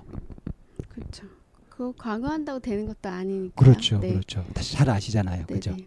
그러니까 그 순간 내가 먹는 그 마음, 기대하는 거, 날 좋은 면만 봐줬으면 하고 기대하는 거, 이거 자체가 뭐다? 착각이다. 오류다. 마음이 고장난 거다. 음. 너무 심한가요? 제 얘기가? 아니, 심한 거 아니고 거기까지는 알고 있었던 것 같아요, 선생님. 음. 제가 스스로는. 그러니까 긍정적인 기대를 갖지 말라는 것이 아니라, 음. 그렇죠. 남이 나의 장점을 봐주고 좋을 봐- 잘 봐주면 좋잖아요. 네. 근데 현실 속에서는 그렇지 않을 수도 있다는 것을 알아야 되는 거 아니겠어요? 근데 특히 이제 내가 가장 믿어야 될 내 남편이 음. 어? 이렇게 얘기했는데 좋은 얘기를 안 해주고 자기 힘들었다 이런 얘기를 하니까 맥이 좀 빠지면서 어? 네. 그래 그, 그 많이 그런 마음이 있었다면 그때 얘기했어야지 그걸 꼭 품고 있다가 지금 얘기했어야 됐어 하면서 이제 음, 이제 확 이제 화가 나는 거죠. 맞아. 그 얘기를 근데 어떤 분위기에서 꺼내신 거예요? 어, 그냥 이렇게 뜬금맞게? 분위기 자꾸 꺼냈는지 아니에요. 지금 생각해 보니까 그 전부터 우리 신랑이 뭔가 기분이 안 좋았던 것 같아요. 여유가 없었던. 뭔가 이렇게 다른 걸로 기분이 나빠 있어가지고 그거에 대해서 얘기를 하다가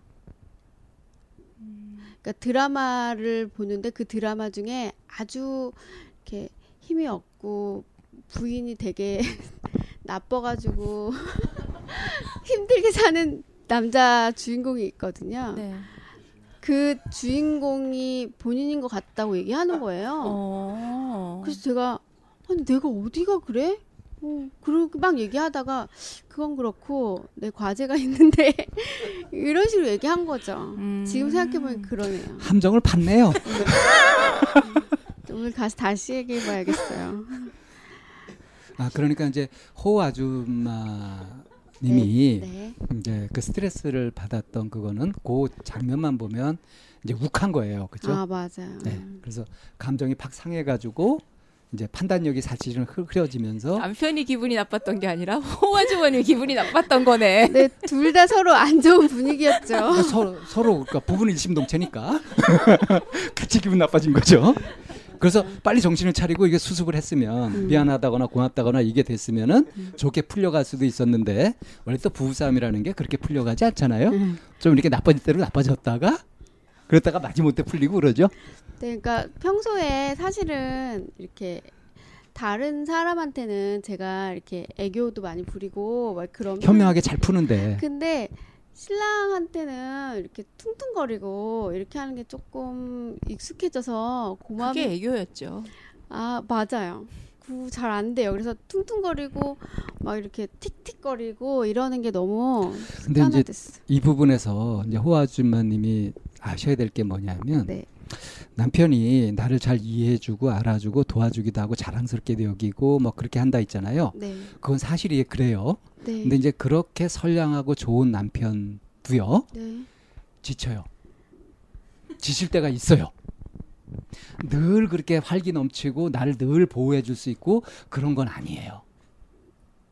그 사람도 지칠 때가 있고 힘들 때가 있다는 거. 음, 그렇죠. 그래서 대부분 남편이 나를 알아주고 뭐 도와주고 뒷받침해주고 인정해주고 그렇게 한다고 하더라도 가끔은 그 역할을 바꿔서 내가 남편의 지친 마음을 어루만져주고 알아주고 그래야 될 때도 있는 거죠. 아, 네. 그건 그거를 한 7대 3 정도로만 해도 충분하지 않을까 싶은데 어떻게 생각하세요? 근데 사실은 선생님 저희 부부는 아무 문제가 없고요. 잘 지내고 있어요. 근데 저의 예. 근데 그것에 방심하시지 말라고요. 네. 이슬비에 옷 젖는다고 네. 남편이 조금이라도 힘들고 이런 것들이 조금씩 조금씩 조금씩 쌓이게 되면 네. 나중에 어떻게 될지 몰라요. 어쩌면 본인은 딴 데 가서 굉장히 심각한 부부라고 말하고 다닐지는 모르지만 일단은 잘 지내고 있는데 오늘 그, 그런 얘기를 하다가 서로 나온 말 중에 제가 훅 깜짝 놀란 말이 있어요. 아, 우리 신랑이 나를 정확히 알고 있 더라고요. 그러니까 예전에도 그런 적 있었는데 예전에는 너의 그런 부분이 부담스럽다. 이런 얘기를 했을 때, 아, 그렇군요. 부담이구나. 부담이라는 단어에 되게 놀랐는데, 오늘 했던 말 중에, 너가 항상 주인공이 될 수는 없어. 이렇게 얘기했어요. 그 말에 정말 깜짝 놀랐어요. 그러니까 저는 내가 왜 자꾸 그러는지 몰랐어요. 근데 제가 항상 어디서나 주인공이 되고 싶어 하는 것 같아요. 그러니까 그런 부분이 제가 주인공이 되게 해주기 위해서 신랑이 계속 밑에서 붙잡고 있었던 것 같고 제가 주인공이 되기 위해서 되게 저는 계속 발버둥 치고 있는 것 같고 그러니까 너무 평범한 아기 엄마로 있는 게 너무 싫어서 굉장히 저 스스로 계속 막 발버둥 치고 있는 것 같아요. 그거에 스트레스인 거죠. 그 예, 그렇죠. 그러니까 사람들은 되게 웃길 거예요. 왜냐면 저는 그냥 보기에는 너무 평범한 사람이고 그냥 뚱뚱한 아줌마일 뿐인데 심리적으로는 주인공이 되고 싶은 거예요. 무대에 쓰고 싶고 사람들의 시선을 다 받고 싶고 그런 사람이라서 이렇게 그냥 평범하게 살, 사는 게 너무 이렇게 뭔가 이렇게 다른 남의 집에 와 있는 것 같은 그런 느낌이거든요. 그러니까 이제 그 부분을 아직 못 찾은 거예요. 이게 너무 근데 이런 마음인 게 너무 창피하고 드러내고 싶지 않아요. 그냥 저는 이렇게 남들처럼 토토님처럼 조용한 사람이고 싶어요. 그래서 자꾸 이렇게 감추고 아닌 척하고 그런 얘기 안 하려고 노력하고 그러는데 솔직한 저 안, 안에 제 마음은 그거예요. 제가 예전에 강의를 한참 많이 하고 잘할 때 어떤 분이 와서 저 제 강의를 배우고 싶다고 얘기해서 제가 자료도 많이 드리고 이랬거든요. 근데 그분이 아주 아주 지금 유명하신 분이 됐어요. 그래서 저는 그 사람이 TV 나올 때마다 TV를 꺼버려요. 안 봐요. 너무 화가 나서. 너무 기분 나빠서. 그래서 예. 네, 그런 그런 마음이 저한테 있다는 거를 신랑이 그 주인공이라는 새 그걸 딱 말했을 때 딱 느껴졌어요. 그래서 더 기분이 나빴어요. 그 말을 해서. 자, 그러니까 음, 무엇에서 좌절하는지, 내가 무엇에 속이 상하는지 하는 얘기를 지금 하셨거든요. 뭘 바라고 있는지도 얘기하셨는데, 어, 그게 부끄러운 게 아니고요. 굉장히 솔직하신 거예요. 그건 아주 좋은 장점이라고 생각합니다. 네. 근데 그 솔직함만 가지고서는 그거대로 할 수가 없죠. 네. 그래서 그거를 실제로 이루기 위해서라도 그 이걸 좀 명심하실 필요가 있을 것 같아. 고인물은 썩는다. 고인물은 반드시 썩는다. 이거는 인간관계에 적용해 보면 나와 다른 사람의 관계가 서로 기능하는 것이 그게 역할이 고정되어 버리면 네. 그 관계는 위험해지는 거예요. 그러니까 남편은 늘 나를 이해하고 감싸고 돕고 그리고 나는 늘 주인공이 되고 이렇게 역할이 고정되어 버리면 이미 위기라고요. 그래서 저기 우리가 그 참 이제 지혜로운 게 뭐냐면 그 추석이라든가 뭐 이런 명절 뭐 이런 것들이 있죠. 그때는 뭐 따르게 막 놀잖아요. 딴 때는 막 열심히 하더라도 그런 것들이 그런 절기 같은 것들이 왜 필요하다 그러죠? 명절이나 이런 것들이 왜 필요하다 그래요? 가족들이 모이게 하기 위해서 아닌가요? 그러니까 평상시에 그 루틴한 일상이 계속 되풀이 되면 이게 이제 고인물이 돼 버리거든요. 그럼 썩는단 말이에요. 빛을 잃어요. 그래서 일탈, 다른 것 이런 것들이 들어가줘야 새 바람이 들면서 다시 회복을 해요. 그런 원리거든요. 이게 인간관계에도 그대로 적용이 돼야 돼서 이 사람하고 내 관계가 늘 이렇게 똑같은 방식으로 진행되면 더 이상의 거기에서 아무런 흥미도 없고 재미도 없고 관심이 가질 않아요. 뭔가 새로운 게 있어야 돼요. 그런 면에서 역할이 고정되는 것보다는 가끔은 다르게 해보는 것도 좋다. 아까 그래서 제가 7대 3이면 어떻겠냐고 이제 제안을 한 것도 그런 의미가 있어요. 저는 여기에서 호우 아주머님한테 평범하다는 게 뭔지에 대해서 얘기를 좀 해보고 싶거든요. 어쩌면 이 방송을 들으면서 듣는 사람들 중에 네. 평범한 아기 엄마 음. 아니면은 저도 뚱뚱하니까 어떤 분이 공개 방송 오셔가지고 첫 마디가 뚱뚱하시네요 이래가지고 어머 어머 어머. 푹 들어와서 아 네 그런 적이 한 번 있었거든요. 목소리는 그렇지 않은데. 목소리는 날씬하잖아요, 우리. 그죠? 날씬해요. 전 날씬해요. 근데 그렇게 들은 어떤 뚱뚱한 아니면은 그냥 어떤 그 바깥에서 직업을 갖지 않은 그 아기를 키우는 전업주부 이런 그런 평범한 이 평범함이라고 하는 거에 대해서 좀 재조명을 좀 해봐야지 될 것 같아요. 토토님처럼 이렇게 그 차분하고 네. 뭔가 자기 일을 가지고 있고 뭔가 이렇게 그 커, 커리어 우먼 같은 느낌 이런 사람은 평범하지 않은 거고 이, 이, 게 이렇게 너무 나, 나뉘어져 있고 그 평범함에 대해서 폄하하는 것 같은 그런 느낌적인 느낌이 들어서 평범 폄하가 아니고 부러워서 얘기하는 거예요.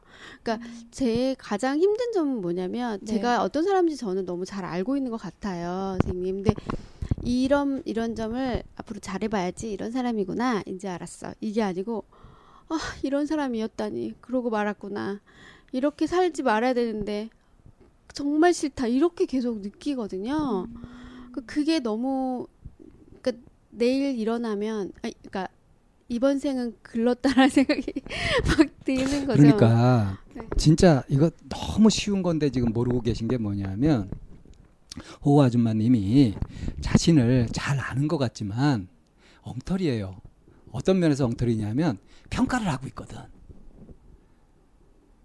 그 평가는 어떤 기준에서 상황에서 나오는 것들인데 그걸 절대적인 것처럼 그렇게 하고 있단 말이에요.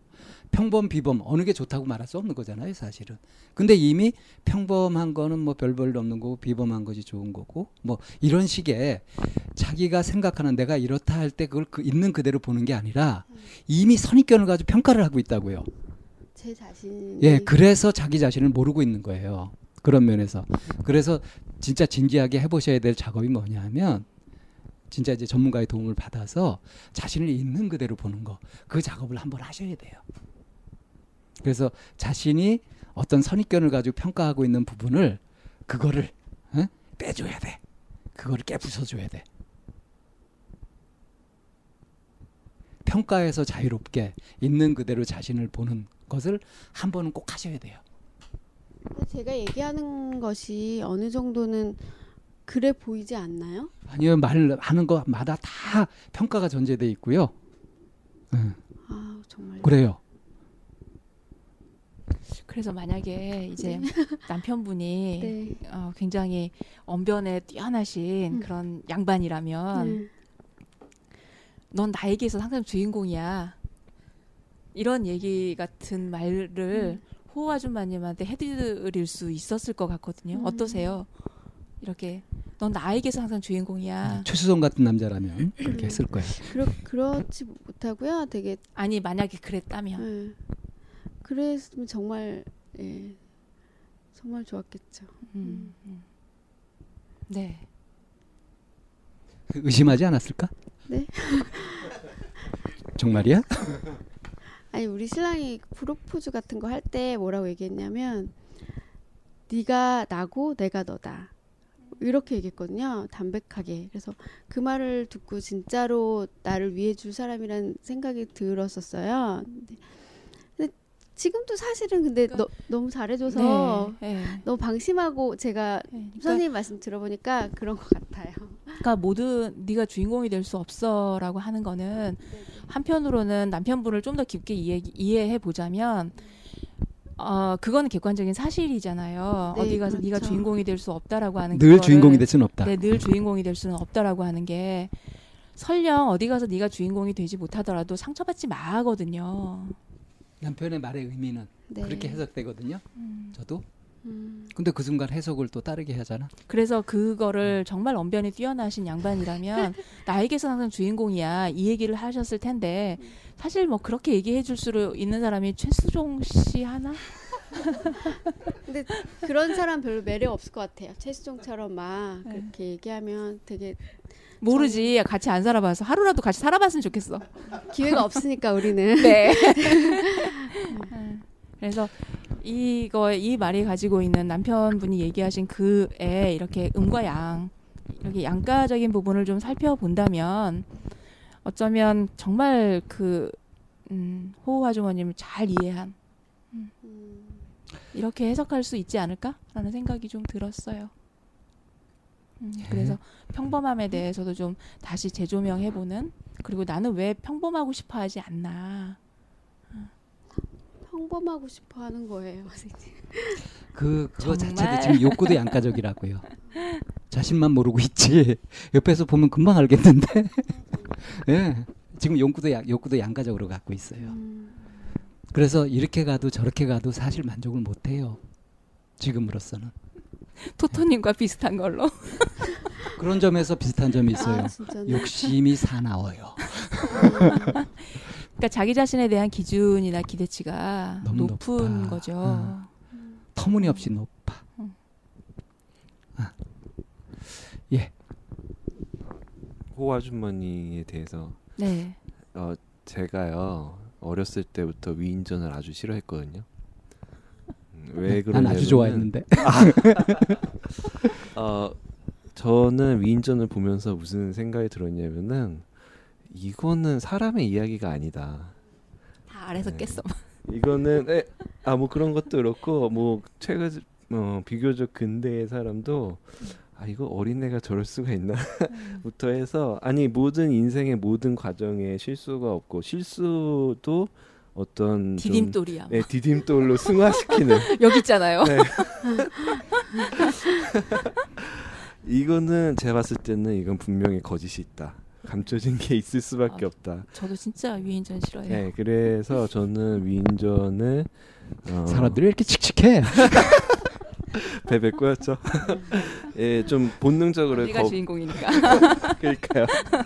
어, 그래서 본능적으로 좀 거부하게 됐어요. 그래서 저는 뭐 존경하는 인물이라든가 이런 게 사실 왜 필요한지 잘 모르겠거든요.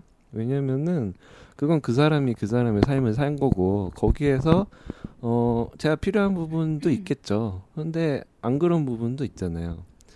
예를 들면은 그 추사 김정희 선생님 그분이 제주도에 귀향 가서 쓴 편지를 보면은 그렇게 쪼잔하고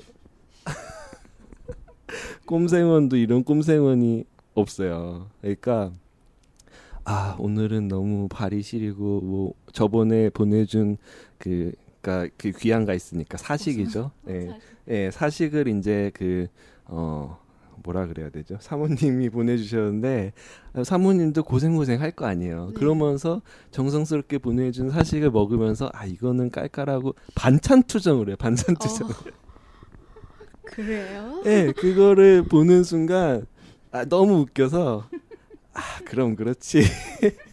아 그럼 유인전을 싫어했으면 추사 김정희 그런 면을 보고 좋아했어야죠. 아 그래서 재밌더라고요. 재밌고 음. 거기에서 어, 인간이네. 예, 인간이네. 인간미가 음. 느껴지고 역시 음. 아 이런 면이 있는 사람이 근데 그렇게 그런 거 하려면 얼마나 노력을 했을까. 음. 그런 게 오히려 저는 공감이 되더라고요. 음. 어 그래서 어 제가 느끼는 고고 아주머니가 얘기하시는 평범함이 하고 싶다는 게 저는 이런 의미인 것 같거든요. 그러니까 평범한 가정주부, 평범한 아내, 뭐 평범한 엄마로서의 우리가 가지고 있는 이상향이 있잖아요. 그 모습에 왜 나는 맞지 않을까? 어, 라는 부분이 아닐까. 그래서 그런 모습이 되고 싶다라는 의미인 것 같아요.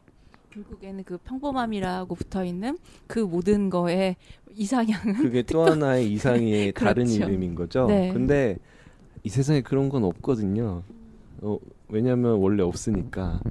그러니까 소설이 있고 위인전이 있는 거예요. 그 어, 그래서 그런 부분을 약간 그 어 약간 어 짚고 넘어가고 싶어 했던 영화가 빅히어로 같은 그러니까 영웅이라고 하는 게 아, 크게 아. 존재하는 것이 아니라 내 옆집에 있고 내 앞집에 있는 이 사람이 히어로 영웅이더라라고 해서 그 초등학교 어디에서 영웅을 찾아오라는 숙제 같은 거를 내거든요. 그래서 그런데 내 앞집에 너무 형편없어 보이는 아저씨가 나를 도와주는 이런 걸 보면서 영웅이 위인전 속에 들어있는 것이 아니라 내 가까이에서 찾아볼 수 있는 그 사람이 나에게 영웅이더라라는 얘기 나온 적이 있었거든요. 그리고 그렇게 어떤 결점 많은 인간이 음. 어떻게 발전해 네. 갔느냐 그 과정을 보는 게 사실은 만약에 위인전이라는 게 존재한다면 근데 그거는 평전이겠죠 위인전이라기보다 그거는 저는 의미가 있다고 생각해요. 그러니까 네. 예를 들면은 어, 예전에 고흐 그림 전시회를 봤을 때 음. 제가 가장 인상 깊었던 건 뭐냐면은 고흐가 30몇 세인가 네. 아주 거, 굉장히 어, 늦게 그림을 시작을 했잖아요. 네. 그때 처음 그린 스케치들을 보면은 이건 진짜로 진심으로 제가 그려도 그거보단 잘 그리겠더라고. 음. 너무 그림을 못 그리는 거예요. 근데 그게 고우가 10년 정도 작품 활동을 했는데 8년까지 그래요. 어. 마지막 2년에 그 그동안 시도했던 포텐이 터졌어. 네, 그렇죠. 그 포텐이 터져서 마지막 2년에 우리가 좋아하는 모든 그림이 다 있는 거예요. 음. 근데 그 그림을 또 보면은 이때까지 어 자기가 시행착오를 하면서 뭐 이 사람 그림도 뭐 베껴보고 저 사람 그림도 베껴보고 일본 그림도 베껴보고 했던 것들이 어느새 하나의 자기만의 스타일이 돼서 그거를 자유자재로 구사를 하고 있는 거예요. 음. 그 과정을 보고 나니까 어 저는 어떤 생각이 드냐면은 음 역시 이런 것은 어 자기가 얼마나 이거를 하고 싶으냐 의지 어 그리고 그거 얼마 꾸준히 할 수 있느냐 이거에 달려 있다는 느낌이 딱 들더라고요. 그런데 만약에 그 고흐의 명화만 쭉 보온 저는 뭐 미술 전공 아니지만 미술 전공한 사람이 그 명작만 봤다고 하면은 아 나는 이런 그림 절대 못 그려. 이 사람은 천재겠지. 좌절을 느끼겠죠. 명작뿐이니까. 네, 좌절을 느끼겠죠. 네. 어 그래서 저는 참 음, 그런 어, 성공한 부분만 딱 떼서 어, 아주 이상적인 모습만 보여주는 게 어, 오히려 굉장히 많은 문제를 우리한테 준다고 생각하거든요. 어, 그래서 음, 그 자기가 갖고 있는 부족한 점이 어, 시작이다. 그리고 그걸 극복하는 과정 자체가 지금은 더군다나 드라마가 되고 어, 방송이 되기도 하고 어, 그게 뭔가 작품으로 나올 수 있는 거라고 생각을 해요. 그래서 음, 네 그런 면에 바라보는 게 저는 아주 중요하다고. 가치를 어디에 두느냐에 그 포인트를 두면.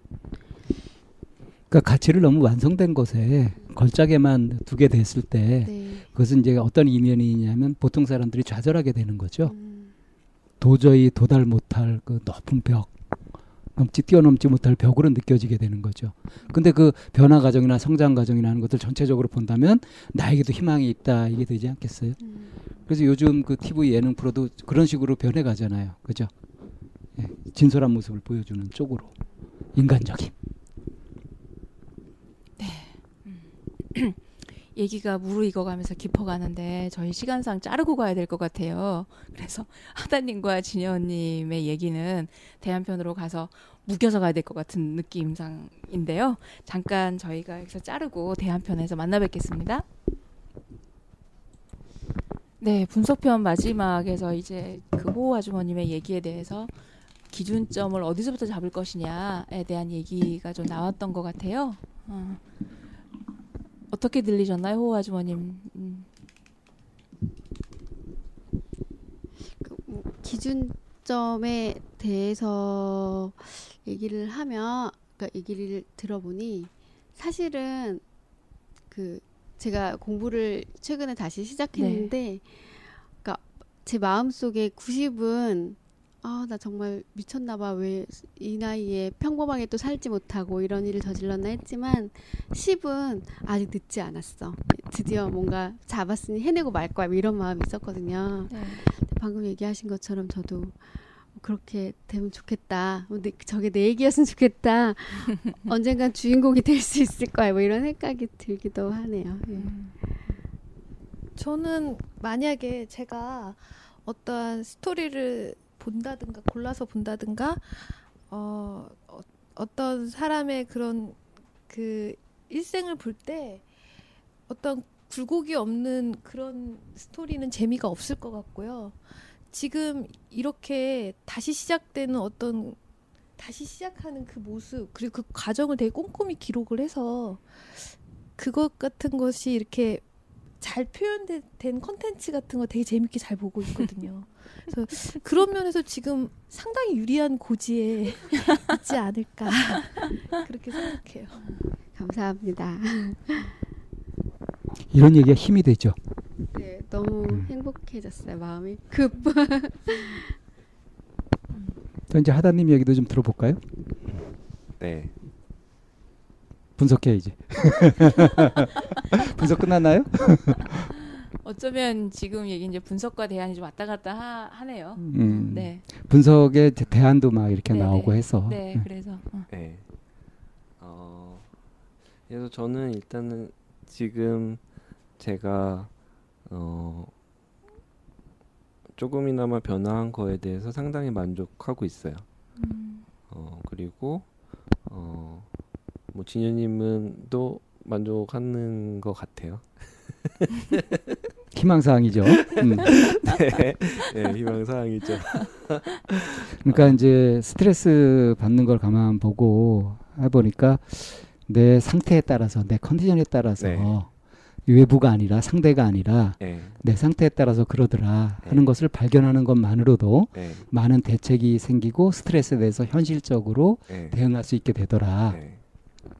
이거 자체가 굉장히 훌륭한 대안이죠. 네. 그런데 제가 여전히 가지고 있는 거는 뭐냐면은 어 이건 약간 다른 얘기일 수도 있을 것 같은데요. 어 상황의 불확실성이 클 때, 제가 통제할 수 있는 범위가 굉장히 작다고 느낄 때, 음. 어 그게 어떤 목표가 없을 땐 괜찮은데 음. 뭐 예를 들면 언제까지 어디를 가야 되는데 음. 어, 그 중간에 뭐 차를 놓쳤다든지 그러니까 이제 막막해지는 거죠. 막막해질 때, 음. 어, 그럴 때 스트레스는 여전히 많이 받고 그 부분은 아직 사실 잘 해결이 안 돼요. 그러니까 스트레스를 정의를 하자면 내가 목표로 하는 거, 내가 만족할 만한 어떤 것 그런 상태 하고 현재 나한테 지각되는 내 상태 네. 사이의 거리 그만큼이 스트레스의 양이에요. 네. 그죠? 네. 정확하게. 네. 그러니까 내가 목표가 없으면 괜찮은데 하는 얘기도 네. 뭐 어떻게 돼도 상관없으니까 지금 어쨌든 그쵸. 별 상관이 없는데 내가 뭔가 해야 되는데 그게 돼야 되는데 지금 그 길도 안 보이고 막 이러면 이건 엄청난 스트레스가 되는 거죠. 네. 거의 무한대의 스트레스죠. 네. 해결책도 안 보이고. 네. 그럴 때 이제 사람들이 공황 상태에 빠지게 되죠. 네. 통제 안 되는 그런 불안한 상태. 네. 그럼 공황을 해결하는 방법은 뭘까요? 뭐 가장 쉬운 방법은 어 웬만한 목표면은 이제 달성 다, 어, 최대한 달성하려고 노력을 해보지만 뭐 안 될 것 같을 때는 포기하는 게 아닐까 싶어요. 우선 이 목표 괜찮은가 하고 목표 점검. 아 이거 네, 해야 돼? 네, 네. 이거부터 하는 거죠. 네, 이게 합리적인 목표인지 반드시. 그렇지. 내가 꼭 이거 해야 되는 거야. 이거 안 하면 죽나? 뭐 이렇게. 네. 네. 그러니까 이제 예컨대 이, 런 얘기가 있어요. 그 어느 절에서 이제 할머님들 보통 이제 신도들이 할머님들이잖아요. 네. 할머님들 이제 수십 명하고 이렇게 설악산에 갔대요. 이제 스님이 인솔해 가지고. 네. 근데 이제 뭐 대청봉까지 이렇게 올라갈라 그러는데 네. 중간에 이제 눈이 막 내리는 거야. 그러니까 이제 총무가 네. 이제 불안해 가지고 스님 이렇게 눈 오고 그러는데 위험하지 않을까요? 네. 많이 뭐너 미끄러지기도 하고 그래서 이또 연세 드신 분들이라 위험하지 않을까요?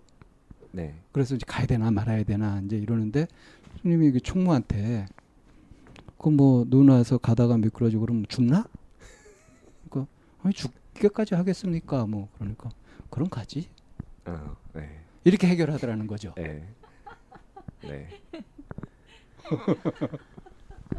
네. 아, 이게 그 그럴 때가 좀 일상생활에서 많은 것 같아요. 이게 그딱 아, 이거를 뭐 예를 들면은 뭐 공연이라든가 이런 거를 아, 반드시 이 시간에 맞춰야 가야 된다. 딱 생각이 들고 막 어떻게든 가려고 할 때는 막 엄청 스트레스를 받는데 그러다가 이제 아뭐 꼭 시간 맞춰 가야 되나 아니면 뭐 그러니까 이렇게 해야 돼 하는 것들이 하나씩 생길 때마다 네. 스트레스가 생기는 받는 거죠. 네. 근데 그게 꼭 그래야 돼? 그럴 필요 네. 없잖아 하는 순간 네. 이제 스트레스가 네. 완화되고 사라지고 이렇게 되죠. 그리고 만약에 공연은 일단은 즐기려고 하는 건데 가는 동안에 스트레스를 받아서 싸우면은 어 기분이 상해서 뭐 제 시간에 도착을 하더라도 즐길 수가 없고 그러면 차라리 음 늦게 들어가더라도 어 기분이 상하지 않은 상태로 어 보는 것이 음 제가 얻을 수 있는 행복의 양은 더 커진 것 같다. 그렇게 하는 걸 가지고서 정신 차렸다 그래요. 네? 토토님 그렇게 하는 것이 정신 차리는 거예요. 인생을 계속 뭘 해야 되고 뭘 해야 되고 계속 이렇게 목표를 만들어 가지고 계속 스트레스를 받으면서 살아서 뭐 할 건데. 근데 한편으로는 이제 그 목표라는 게 필요할 때도 있기도 하죠. 그렇죠. 어 그리고 그 이제 호화 주머님 같은 경우에 이제 사실은 어, 어떻게 되고 싶으세요? 어떻게 하고 싶으세요? 라고 하는 이런 부분에서 아주 명확한 목표가 없기 때문에 생기는 방황이라고 생각하거든요. 그러니까 양가적인 목표를 갖고 있어서. 예. 그래서 그 목표를 명확하게 한다면 어떤 방식으로든 이제 그게 이제 그쪽 방향으로 몸이 틀어지고 방향이 만들어진다고 생각하거든요. 그래서 그 뭐 목표가 있어야 돼라고 하- 하는 사, 한 사람한테는 없어도 된다라고 해야 대답이 나갈 수 있고 때로는 목표가 없는 사람한테는 목표가 있어야 돼라고 또 이렇게 대답이 아마 맥락적으로 왔- 그렇게 될 것 같다는 생각이 좀 들어요. 그래서 그 둘을 합치면 그때 그때 달라요. 음, 그래서. 하다님이 방금 예를 든 뭐 공연장에 시간을 맞춰 가야 된다라고 하는 이 부분은 그 순간에 결정하면 되잖아요. 내가 안 볼 것인가 볼 것인가를 하고 그럼 본다면은 뭐 지금부터 열심히 가서 중간에로 들어간다 아니면은 나는 가면은 뭐 처음부터 보는 게 의미가 없다라고 하면 아, 또 안 가 이렇게 결정 그런 부분은 결정이 가능하지만 뭐 논문을 써야 한다 아니면 중요한 어떤 부분에 있어서 해야 된다라고 하는 시간을 필요로 하고 그리고 얼마만큼에 들어갈지 상황의 그런 불확정성 내가 컨트롤할 수 없는 이럴 때는 그럴 때 어떻게 할 것이냐죠. 그럴 때 오는 스트레스는 정말 내 스트레스 영역 밖이란 말이에요. 이제 그럴 때. 그럴 때 어떻게 해야 될까요?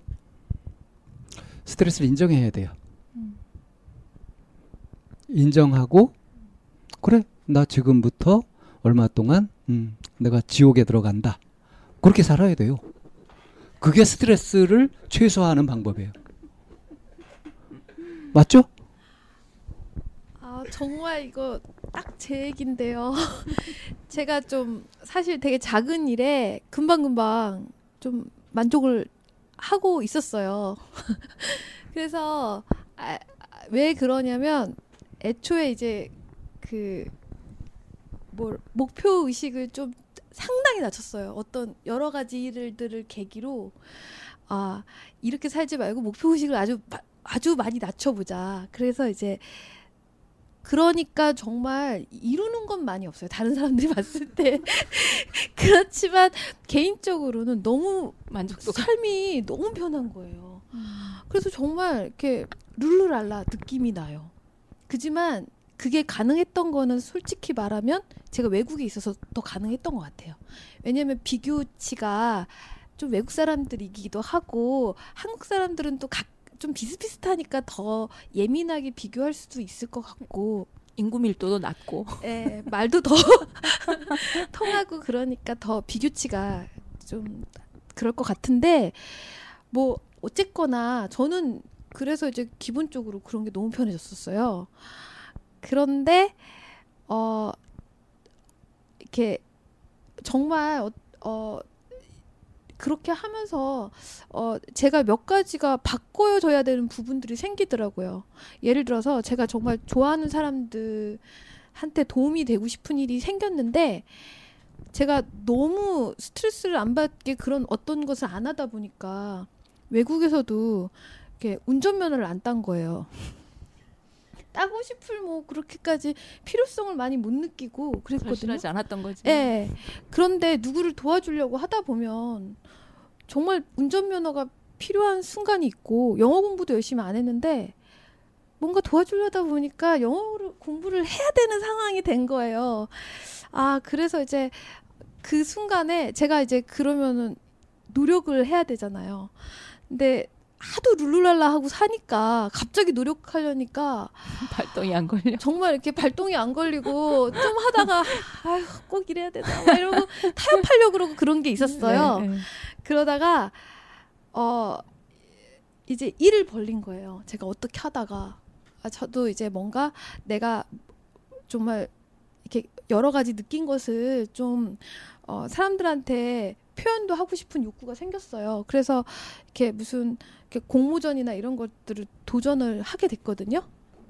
무리하게. 근데 그때 하다님이 옆에서 이렇게 또 군부를 떼줬어요. 음. 제가 그렇게 도전을 음, 음, 하게끔. 음, 그래서 이제 하다 보니까 어 책을 세 권이나 내게 되, 된 거예요.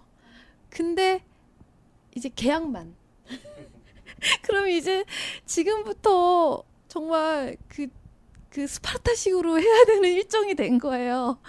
그러니까 룰루랄라가 안 되고 이 일정을 생각하면 막 아찔한 상황이 됐어요.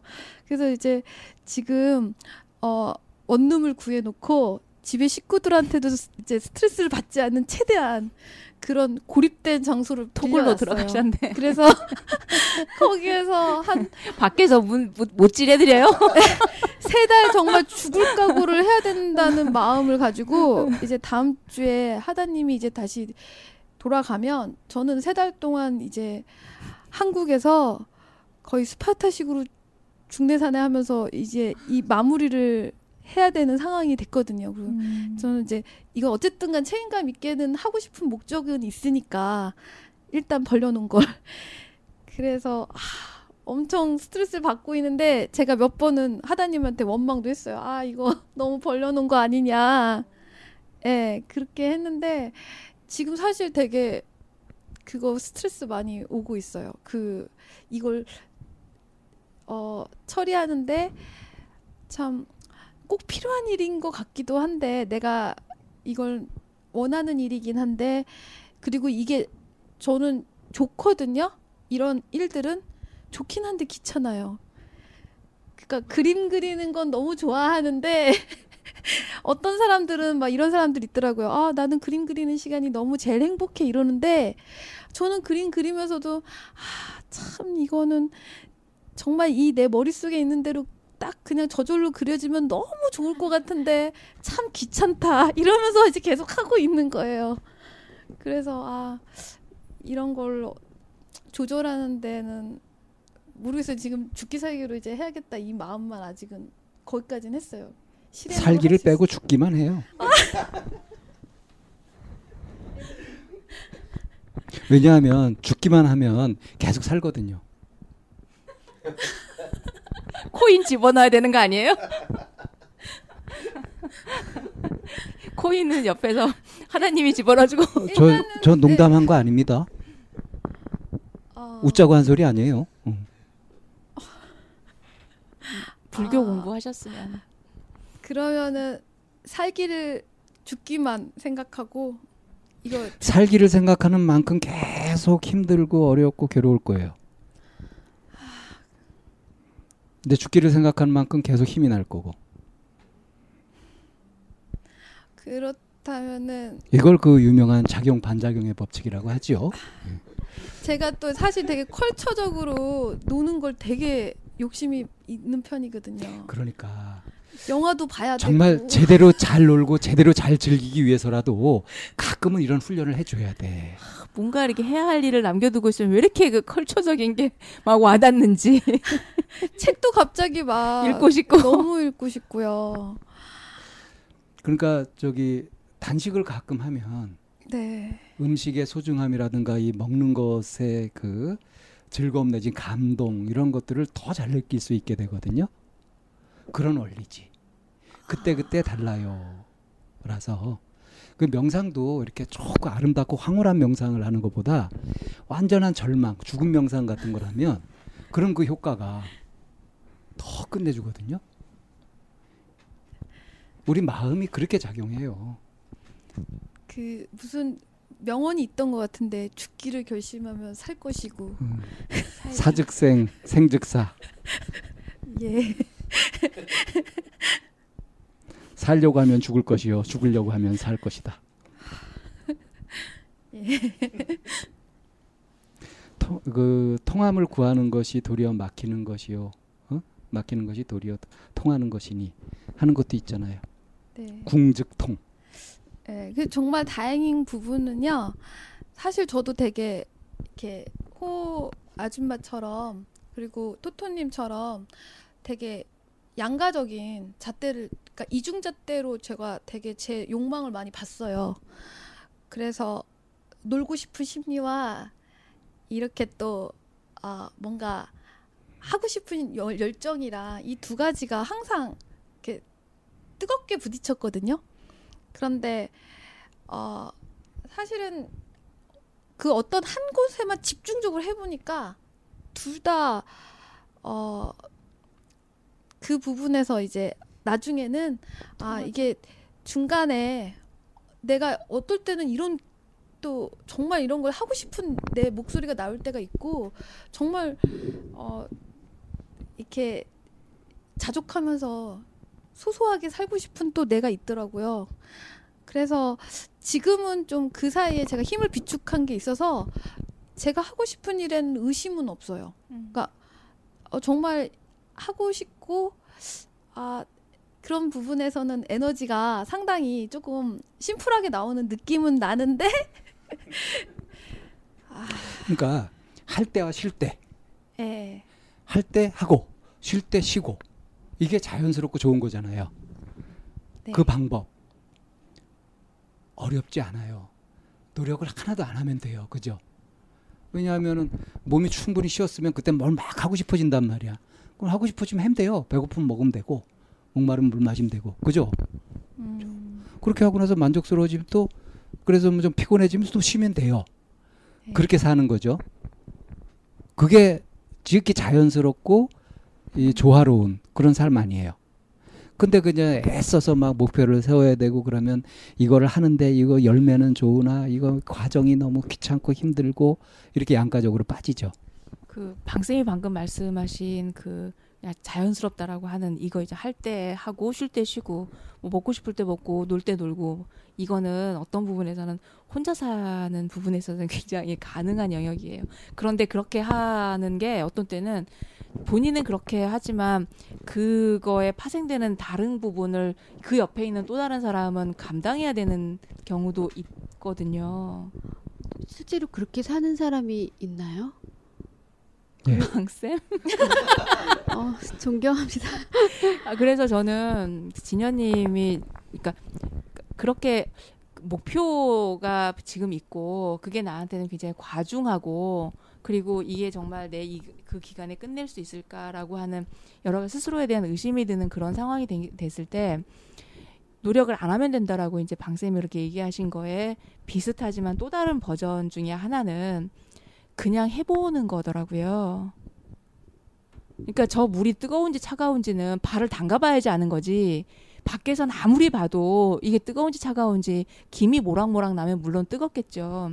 근데 그게 어느 정도 감당할 수 있는지 아닌지는 내가 들어가 봐야지 아는 거기 때문에 그럴 때 방법은 그냥 해보는 거고 그렇게 그냥 해보다 보면 뭐가 생기냐면 내 그릇을 알게 돼요. 음. 내가 얼마만큼 담을 수 있는지 내 능력이랑 내 그릇을 알게 되고 그러면은 그 다음에는 내 그릇과 능력에 맞춰서 목표를 정할 수 있게 되더라고요. 그래서 이제 책을 계약할 때 한 권은 포기하든지 아, 들어와 들어와 뭐 더 받을 수도 있는 거고 그렇게 좀 적용이 되는 부분이 있더라고요. 좀 제가 볼 때는 부딪히면 뭐 가능하실 것 같고 굉장히 좋은 기회인 걸 본인도 알고 계시고 네. 젊은 시절에 이렇게 좋은 기회가 본인한테 온 거는 진짜 꼭 잡아야 되는 거고 힘들고 스트레스도 있지만 기대와 뭐 열정이 끌어오르는 그런 포인트도 있지 않나요? 그쪽에 좀 초점을 네. 맞추시면 네. 그 안에서 그냥 정말 그 원시적으로 잘해보고 싶다는 그 열정이 끌어오르면 며칠 진짜 이럴 수도 있잖아요. 며칠 집중해서 계속 잠도 안 자고 먹지도 않고 먹지 않을 수는 없겠지만 그렇게 해서 진짜 더 빨리 막 끝낼 수 있는 그런 상황이 올 수도 있죠. 뭐 막 스트레스 받아가지고 막 힘든 것만 생각하시지 해요. 말고. 네. 네, 그럴 때 초능력도 나오고 그래요. 아 정말요? 예. 광선도 나오고 이러나요? 네? 반 만화에서처럼. 그래서 그냥 이런 거 저런 거 계산하지 않고 그냥 한번 해 볼 때 그때 이제 왜 그 욕심을 내려놓으라 이런 얘기 하잖아요. 근데 그 비율을 되게 그 이제 어떻게 욕심을 내려놓나요? 이렇게 얘기를 한 거예요. 욕심을 욕심을 어떻게 내려놓습니까? 그러니까 욕심을 내려놓는 게 네가 지금 하고 싶은 대로 다 해봐라. 어. 목표를 세우고 뭐 하고 싶은 거 다 해봐라.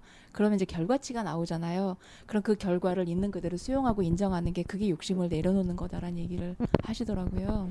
욕심을 안 갖는 것이 욕심을 내려놓는 것이 아니라 에? 욕심을 현실화하는 거예요. 음. 자연스러운 것으로. 음. 그러면 되는 거거든. 그냥 해보고. 근데 우리는 보통 음. 그만큼 투자는 안 하고 얻고 싶단 말이에요. 네. 약간 공짜를 바라는 그게. 그러니까 이제 공짜 바라는 그 심리는 그 좌절, 괴로움, 욕심을 일으키니까 그걸 이제 거꾸로 해주면 그러면은 신나게 살죠. 그러니까 스트레스 대처법, 스트레스 관리하는 최상의 방법은 이제 스트레스가 아예 생기지 않도록 하는 무욕인 건데, 근데 무욕의 삶은 또 어때요? 무성취. 의 삶도 되거든요. 그렇기 때문에 그거는 현실 생활 속에서 별로 쓸모도 없어요. 예를 들어서 뭐 저기 저기 깊은 산 속에 있는 바위나 나무 같은 거, 응? 그게 지금 내 삶하고 아무 상관이 없잖아요. 그 바위나 그 뭐 나무 같은 게 무슨 욕심이 있어요? 음, 그런데 그게 아무 소용이 없잖아요. 그런 것처럼 이렇게 지금 사는 사람들 중에 완전히 무욕으로 뭐 그렇게 아무것도 안 하고 사는 사람이 있다 그러면은 그 사람이 이 세상에 기여하는 것도 없잖아요. 삶에 재미도 없을 거고. 그래서 삶이 뭐 재미있고 신나고 이렇게 하는 거는 어려움, 고통 같은 것들이 같이 있기 때문에 그게 그 빛나고 느껴지는 거잖아요. 이 두 가지를 다 받아들이면 되지. 그래서 이제 어, 자연스럽게 인정하고 받아들이면 되는 것이고 그때 그때 다르다는 걸 명심해 가지고 고정시키지 않도록 하고 그러니까 내가 어떤 욕구를 꽉 붙잡고 그걸 집착하고 이렇게 할 때 이제 스트레스가 어, 오히려 해로운 쪽으로 작용을 하니까 그 저희가 이제 그 2주에 걸쳐서 어, 이렇게 스트레스라는 주제를 가지고서 좀 이렇게 여러 얘기들을 쭉 해보고 했는데요. 지금쯤 이제 이걸 정리를 할 시간도 된 것 같아요. 그래서 어, 지금 이제 마음이 어떠신지 어떤 식으로 정리가 되시는지 그런 소감도 이제 말씀하시면서 마무리를 해볼까요?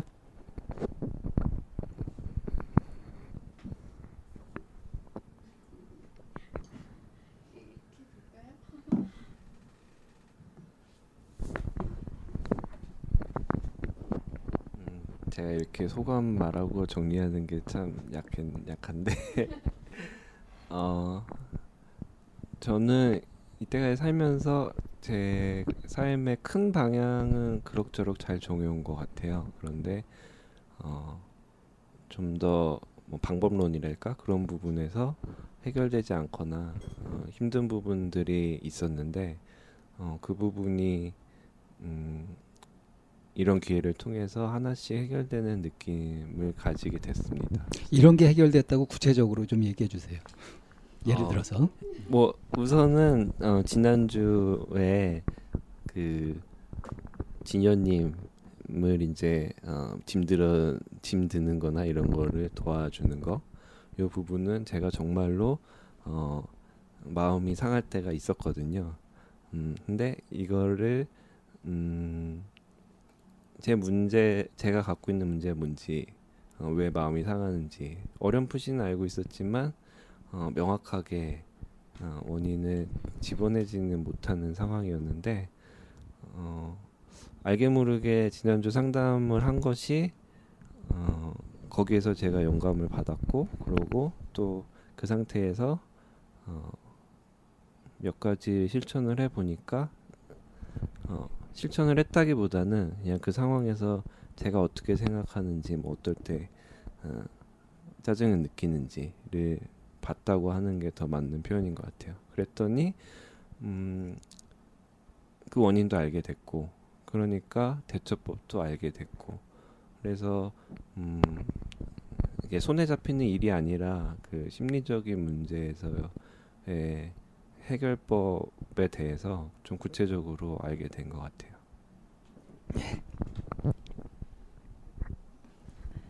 아, 저는 이제 일단 우선은 그 하다님이 정말로 그 그렇게 이제 짐들어 줄 때 힘들어 한다는 부분에 대해서 여기를 통해서 좀 더 알게 되었고요.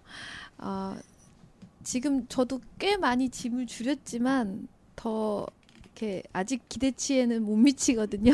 그래서 어, 좀더 더 간소화해 보려고 좀 그런 부분은 한번 더 노력해 보고 싶다는 생각을 했고요.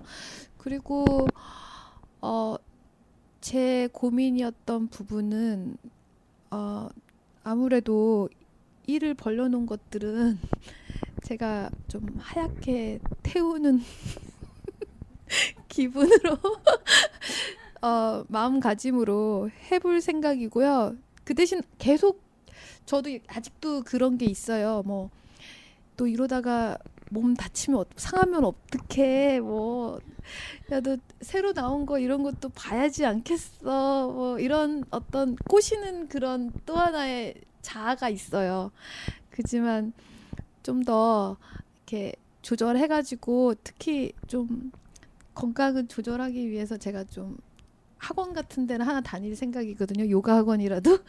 그래서 좀 조율을 해가지고 어, 일정을 좀 일정 안에 한번 하얗게 불 태워 보겠습니다. 네. 어, 진현이 어떤 책인지 궁금하고요. 나오면 꼭 카페에 올려주세요. 네. 사진 못 할 것 같고요. 네, 그냥 궁금해서. 네. 어, 일단 그 두 번째인데 저는 이번 기회에 그 버스 타고 서울에 왔어요. 항상 서울 올 때마다 이제 운전해서 이렇게 오는데 버스 타고 두 번 와서 왕복 시간으로 한, 한 2시간씩 해서 4시간 정도 이렇게 걸리거든요. 나름 이렇게 걸리는데 이 시간이 정말 값진 시간이어야 저한테는 더더욱 기억에 남고 이럴 텐데 사실은 뭐 솔직히 얘기하면 처음에는 그냥 패널인 줄 알고 와서 이제 상담이 된 거죠. 그래서 약간 그런 부분에서 약간의 기대가 기대에 못 미친 부분도 있긴 하지만 저에 대해서 얘기를 하면 할수록 이렇게 저를 부러워하시는 분이 가끔 계시고 이번에 그 과제를 하면서 다른 친한 다른 지인에게도 물어봤는데 정말 솔직히 말해서 부럽다고 얘기를 하더라고요. 근데 못 믿는 것도 있고 설마 이런 마음도 있지만 어 진짜 그런가? 뭐 좀 내가 좀 괜찮게 보이는 게 사실인가? 뭐 이런 생각도 솔직히 들기도 하고 그래서 저는 스트레스를 아까 뭐 선생님 얘기하신 것처럼 스트레스가 없는 사람은 도전이 없는 거고 저는 계속 도전하면서 이 스트레스를 즐기면서 뭐 남들이 부러워한다 생각하고 예, 즐겁게 예, 스트레스를 즐기며 앞으로 살아보려고 그렇게 마음이 좀 바뀐 것 같아요. 너무 감사하고 소중한 시간이었습니다. 예. 네. 네, 저도 이번 어, 계기를 통해서 좀 제 자신을 다시 점검을 해봤던 것 같아요. 제가 좀 목표치가 높고 제 스스로를 좀 많이 책찍질하면서 살아왔다는 걸 알기는 알았거든요. 근데 이게 집단 상담을 제대로 해본 거는 처음인데 어 좀 저는 진현이 이야기를 들어 들은 들을수록 너무 놀라웠어요. 그 룰 아까 룰루랄라 하셨다는데 어떻게 하면 그렇게 될 수 있는지 너무 어, 너무 궁금하고 저도 그렇게 뭔가 살아보고 싶다는 생각을 늘 가지고 있었거든요. 근데 어 사실은 이제 제가 저는 이제 취직을 했는데 좀 편한 직장에 들어왔어요. 그래서 저는 이제 좀 시간도 많고 막 취미 생활도 많이 하고 진짜 약간 행복하게 여유롭게 살 것 같았는데 또 막상 이런 저에게 주어진 시간을 어떻게 하면 잘 보낼까라는 또 다른 목표가 생겨서 그 자체로 저한테 스트레스가 되는 거예요. 그래서 오히려 아무것도 하지 못하고 있어요.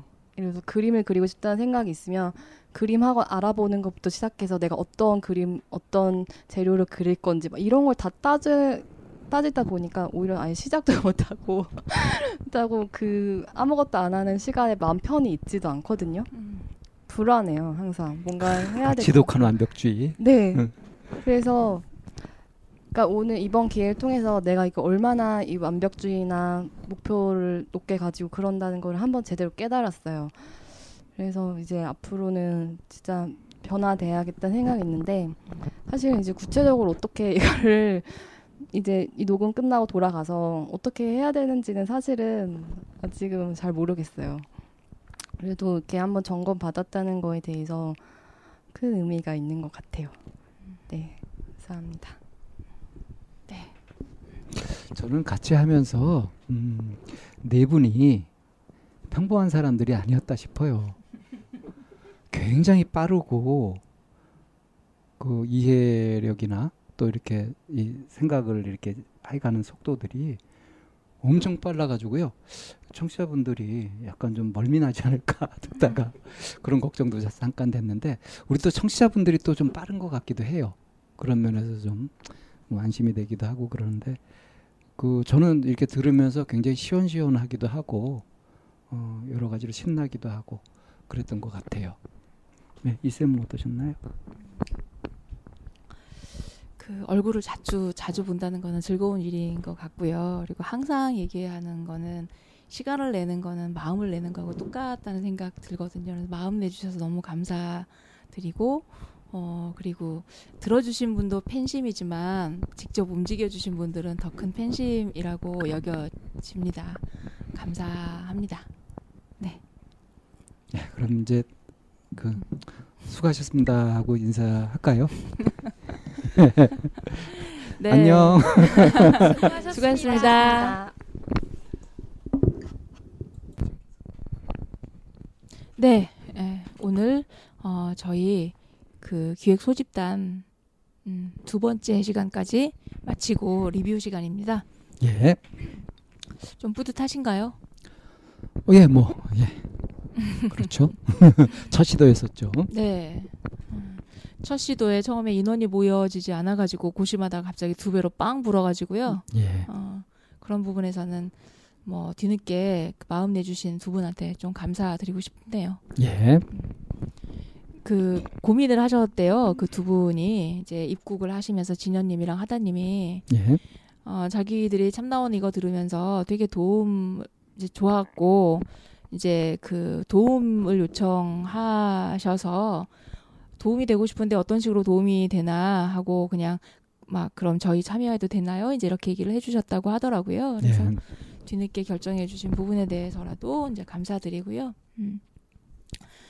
자 스트레스 관리. 예. 그래서 이제 그 두 번째 시간에 어, 스트레스의 정의가 무엇인지 어떻게 해서 생기는지 하는 걸 총 정리를 했죠. 네. 한마디로 하면 스트레스 뭐 때문에 생긴다? 내 마음의 여유. 가 없어서. 네. 음. 그러면은 그 내 마음의 여유가 있을 때는 이렇게 관계 속에서 보면 그런 것 같아요.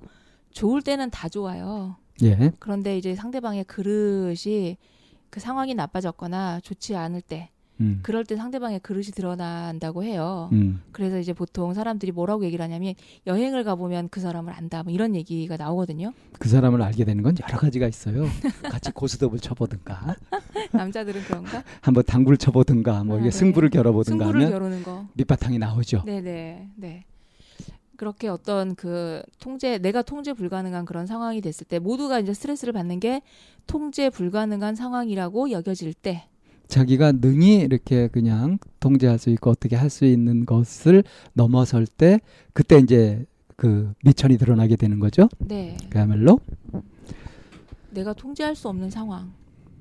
방쌤 같은 경우는 방쌤은 어떤 경우일까요? 통제할 수 없을 없는 걸 알고 일찌감치 포기하죠. 무모하게 도전하지는 않죠. 예를 들면요. 예? 상대가 뭐 당구 800인데 뭐 이렇게 안 댐빈다 뭐 이런 건가요? 어, 그럼요. 당구 800은 없어요. 어, 없어요? 예. 1200. 5, 500 다음에 1000, 2000 아, 그렇게 네. 돼요. 어, 그래서 저는 뭐 700, 800 이렇게 가는 줄 알았죠. 아유, 그렇지 않아요. 어. 아, 700도 있구나. 어. 음, 근데 어쨌든 뭐 어, 그 무엇이랄까 자기 그릇을 넘어서서 그러니까 통제를 넘어섰을 때만 스트레스를 받느냐 하면 사실은 그건 아니죠. 네. 그러면 자기 통제라고 하는 거를 어, 자기 그릇이라고 좀 바꿔봐도 될까요? 뭐 그릇 음, 음. 그러니까 여유롭게 네네. 처리할 수 있는 부분을 네네. 가지고 이제 그릇이라고 얘기한다면 네. 능력 네. 음. 자기 능력, 자기 그릇. 음, 가- 자기 능력이라는 게 좀 더 뭐 뭐 합리적인 타당한 이- 그러니까 표현이겠네요. 전체적으로 그게 어떤 양의 문제인가 하면 사실은 그렇지가 네. 않은 경우가 훨씬 많아요. 네. 그래서 이 자기 능력을 오판하는 경우.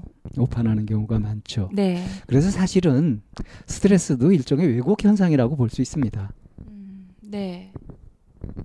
왜곡이라 함은 정확히 보지 못하고 잘못 보는 거죠. 음, 음. 잘못 본다고 하는 거는 자기 자기가 보고 싶은 대로 보는. 그러니까 뭐 우리 속담이 있잖아요. 자라 보고 놀란 것은 소뚜껑 보고 놀란다. 네. 여기서 소뚜껑 보고 놀란다. 네. 어? 네. 소뚜껑 보고 스트레스를 받았다 이거죠. 그러니까 소뚜껑이라고 받아들이고 해석하는 거죠. 아니요. 소뚜껑인데 소뚜껑 소뚜껑으로 보지 못하고 그러니까 자라라고 그렇죠. 어. 보고 자라라고 해석을 하는 하는 거죠. 거죠. 예. 그래서 저희가 이제 얘기하고 싶은 거는 내가 보고 싶은 대로, 내가 해석하고 싶은 대로. 보고 싶은 대로 해석하고 싶은 대로 해석하면 얼마나 좋겠어요. 근데 그게 길이 나가지고 지멋대로 갈 때가 뭐 오히려 더 문제죠. 아, 그러니까 내가 보고 싶은 대로, 내가 해석하고 싶은 대로인데 이게 제멋대로. 잘못 입력되어진 그렇죠. 프로그램으로 만들어진 줄을 모른 채. 왜곡된 네. 것으로. 그래서 그야말로 오판하는 경우죠. 네, 그렇죠. 어, 네. 오판인 줄 모르고 계속 그 방식을 쓰는 거. 예. 그러니까 30cm, 35cm 자예요. 만들어 주기를. 음. 그런데 이거를 내가 30cm 자라고 음. 바, 생각하면서 갖다 계속 들이대고 있으면 음. 음. 그러니까 내가 잘못된 거를 들고서 잘 된 줄 알고 상대방의 고집을 부리는. 네, 예. 이런 경우. 그러니까 자기가 가진 생각을 객관적으로 바라보지 못하고 그것이 그냥 무조건 옳다고 그렇게 해버리는 거. 네. 고집스럽게. 네. 음. 이럴 때 이제 상당히 심각한 문제가 생기는데 문제가 계속 생기는데도 자기를 돌아보지 못하는 거죠. 네. 그러니까 비유를 들자면 그런 거 비슷해요. 창문을 열심히 닦는데 오히려 자꾸 더러워지는 거죠. 네. 내가 창문을 열심히, 열심히 닦... 그렇죠. 이럴 때 걸레를 볼 줄 알아야 된단 말이에요. 네. 근데 계속 이렇게 왜 이게 왜 더러워지지 왜 더러워지지 정성이 부족해서 그런가 뭐 더 빨리 닦아야 되나 뭐 이렇게 해봤자 아무 소용이 없잖아요. 여기서 그 우리 아버지의 재미있는 사례를 하나 또그 공개를 해야 되겠네요. 음, 아버지 그 명예훼손으로 고소하진 않으시겠죠? 그 저희 아버지가 한자를 되게 한자 세대잖아요. 예, 그래서 예. 한자를 되게 잘 하셔. 상당히 실력이 대단하시죠. 네, 그래서 이제 애들이 공부할 때 본인도 이제 공부를 같이 하겠다며 음. 옆에서 이제 한자 검정 시험 본 이제 그 급수 시험을 보신 거예요. 예, 예. 그런데 이제 그거를 본인 1급을 이제 하려고 했더니 1급은, 1급은 정말 전문가 아닙니까? 2급을 합격한 자에 한해서 1급 시험을 음. 볼수 있는 거예요. 2급이 관, 그 관문인 거예요. 그래서 예. 2급을 먼저 보셔야 되는, 되는 거예요. 그래서 음. 2급을만 열심히 하시더니 진짜 2급을 합격을 하신 거예요. 예. 그러고 나서 곧바로 이제 1급 시험에 도전을 막 해가지고 떨어지셨어요. 1급에. 네. 근데 본인의 자존심에 그 허락이 안 되는 거예요. 떨어졌다는 것에. 네. 그래서 하시는 말씀이 주민등록증을 주, 주민등록 번호를 잘못 썼다냐? 음. 그렇게 얘기하셔가지고 내가 시험을 잘못 본 것은 아닐 것이고 무슨 착오가 있을 것이다. 네. 그러 그도 그러실 것이 어릴 때부터 이렇게 지역에서 천재 소리 들으셨었잖아요. 아, 그건 옛날 얘기고요. 아 그러니까 그것이 일생에 박혀 버린다니까요. 네, 그게 나, 나는 그런 사람이야. 라고 스스로에게 딱 씌워놓은 그걸로 평생을 사시는 거죠. 그래서 음. 내가 실수했을 리 없어. 내가 틀렸을 리 없어. 내가 잘못 봤을 리 없어. 이제 그런 식의 방식을 우리가 자의적 해석이라고 하죠. 네. 자의적 해석 진짜 무서워요. 지멋대로 보는 거예요. 네. 네 자, 자의적 해석의 예를 한번 들어볼까요? 음, 아까 저희 아버지 같은 아, 참, 요번에 우리 이거 그 기획 집단 했으니까 네. 기획 집단에 나왔던 자의적 해석의 예. 호 아줌마의 예를 들어볼까요? 음, 네. 그러니까 어. 남편이 이제 어? 어떠냐라 어떠냐라고 했을 때 어? 내가 당신 뭐 뒤치다거리하고 뭐 그렇게 하느라고 힘들었다는 식의 얘기를 했었을 때 말이죠. 네. 그럴 때 그거를 이제 호 아줌마는 어떻게 받아들였었죠? 어떻게 받아들였었죠? 기분 나빠했죠. 아 기분 나빠한. 음. 그래서 이제 부부싸움으로 번지게 된. 예, 예, 아주 심하게 꽁하고 삐지고 이렇게 됐었죠. 네. 사실은 내가 내 남편을 착하고 나한테 잘해주는 남편한테 좀 미안하다 또 한편으로 고맙다 이런 마음이 나중에는 이제 발견이 됐지만 네. 적어도 그 얘기를 하는 순간에는 확 이제 틀어져 버린 거죠. 네. 그때 이제 자의적 해석을 한 거죠. 음, 네. 그러니까 그 자의적 해석을 하게 되는 이유가 아 내가 듣고 싶은 얘기가 있는 거잖아요. 네. 이런 답이 와야 되고 이런 얘기를 해줘야 되고라고 하는 내 답을 가지고 있는데 그거와는 다른 얘기가 이제 나오게 되면서 어 그걸 요즘 답정너라고 하죠. 네. 답은 정해져 있으니까 너는 대답을 해. 네. 이게 이제 자의적 해석을 촉발하는 거죠. 예, 예. 음. 그래서 이제 이 의사소통을 할 때 기본이 네. 뭐냐 하면은 답을 놓고 하는 거죠. 음. 약간 좀 유머스럽게 얘기하자면 내가 내 답을 갖고 있고 상대가 상대 답을 갖고 있고 그래서 둘이 부딪히면 답답하죠. 답해지는 거죠. 네. 여기서 내 답을 탁 내려놔 버리면은 답이, 답이 나오죠. 나오죠. 네. 예. 그런 겁니다. 그렇죠? 네. 음. 그러니까 이 자의적 해석을 주로 많이 하고 있는 사람을 우리가 이제 뭐라 그러냐면 독선적이다. 일방통행이다. 제멋대로 한다. 고집불통이고. 고집스럽다. 네. 뭐 이제 이렇게 자기만 안다. 음. 뭐 이런 식으로 평판이 안 좋게 되고요. 음. 에, 그, 그 사람은 결국 저기 그 물 흐리는 미꾸라지 마냥 음. 전체의 어떤 화합을 깨고 문제를 일으키고 한 위치에 자꾸 서게 되는 거죠. 이제 그렇게 되면 내가 가지고 있는 이제 기준이나 이거를 이제 되돌아 봐야 되잖아요. 그럼 사람들이 그럼 기준을 정하지 말란 얘기냐 이렇게 얘기를 해요. 그거는 아니죠. 예, 합리적이고 현실적인 기준을 가지면 되는 거죠. 네, 내가 가지고 있는 기준이 과연 합리적인가, 타당한가라고 하는 부분을 이제 살펴봐야 되는 게 이제 자의적 해석 에서 좀 합리적인 해석으로 돌아가는 방법이 그, 될수 있겠죠. 자신이 하고 있는 자의적 해석을 발견하는 방법은 뭐냐 하면 이 자신의 마음을 계속 살펴보다 보면 자꾸 여러 상황에서 여러 조건에서 반복해서 느끼게 되는 무엇인가가 있어요. 그건 분명히 자의적 해석이 있는 거거든요. 그래서 이제 예를 들자면 이 자의적 해석도 크게 이제 여러 종류가 있는 것 같은데 그 중에 자의적 해석을 하는데 꼭 이렇게 비관적으로 해석하는 경우 반대로 너무 낙관적으로 해석하는 경우. 그러니까 어, 양극단이란 말씀이신 건가요? 예, 그 그것도 어떤 그 습관처럼 그렇게 되는 거죠. 비관적으로 해석하는 사람은 자꾸 비관적으로 해석을 해요. 아니면 아 그러니까 양극단, 비관적이나 낙관적이거나 음. 아니면 일반화. 그 지나치게 일반화해 버리는 거. 네. 사람이 다 그렇지 뭐. 네. 누구나 다 그런 거 아니야? 여자란 그렇지 뭐. 뭐. 네. 뭐 이런 이런. 예, 이런 것도 이제 일, 일종의 오류들이죠. 네. 그래서 자꾸 이렇게 낙관적으로 해석하고 너무 낙관적으로 해석하는 사람들은 이제 그 뭐랄까요 꼼꼼하지 못하게 되죠. 그래서 덜렁거리고 실수를 많이 하게 되죠. 네. 반대로 이제 너무 비관적으로 해석하는 사람들은 어, 칙칙해져요. 아, 비판적으로 되고. 네. 그래서 막 그 이게 괜히 쓸데없이 신경 쓰고 막 이렇게 따지다 보니까 이제 신경통 같은 것도 오게 되고 여러 가지 정서적인 문제 같은 것들도 많이 겪게 됩니다. 마음 병이 생기는 거죠.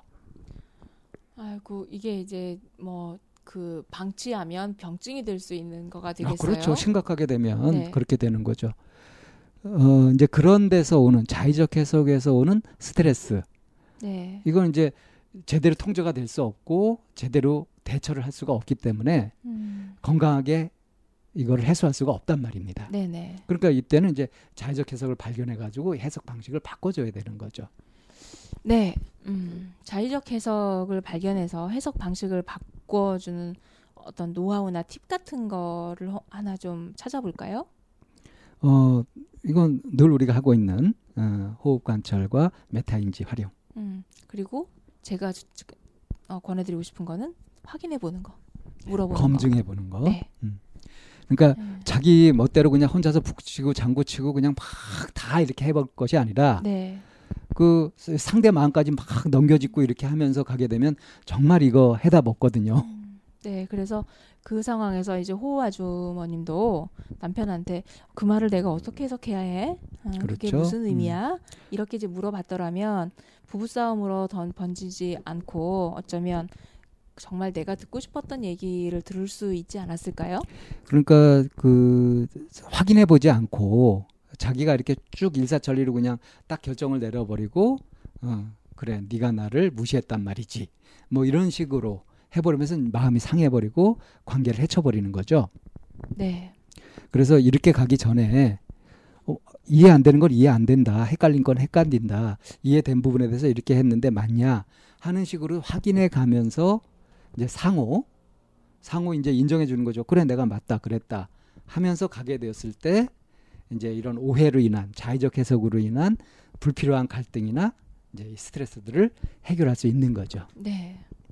그래서 저희 이제 소집단 이 기획 집단을 통해서 스트레스 관리라는 것을 쭉 다뤄보면서 그러면서 이제 이렇게 어, 어떤 작은 결론도 내고 이렇게 했는데 이렇게 두 번에 걸쳐서 우리가 이제 집단을 이렇게 했잖아요. 네. 우리가 이제 첫 경험이었는데 이걸 해보시면서 이 쌤은 어떠셨어요?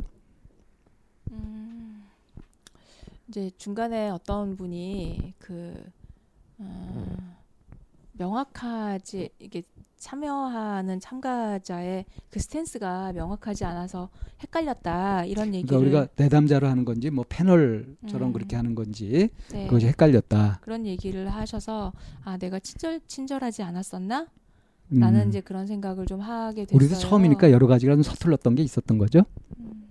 저는 이제 그 충분히 모집하는 그 광고 안에 얘기가 들어 있다고 생각을 했었거든요. 음. 그런데 그 부분에 대해서 이제 그야말로 각자 또 바라보고 싶은 대로 해석한 부분도 있, 있었고 우리가 좀 더 이제 자세하고 친절하게 어, 안내해야 친절하게 되겠다. 안내하지 못했던 음. 부분도 있었다는 생각이 좀 들어서 어, 이 방송을 통해서 한 번 더 저희가 좀 이 말미에 얘기를 하는 게 좋을 것 같아요. 예, 예. 저희가 이 기획 소집단 그야말로 기획 소까지 빼면 집단 상담입니다.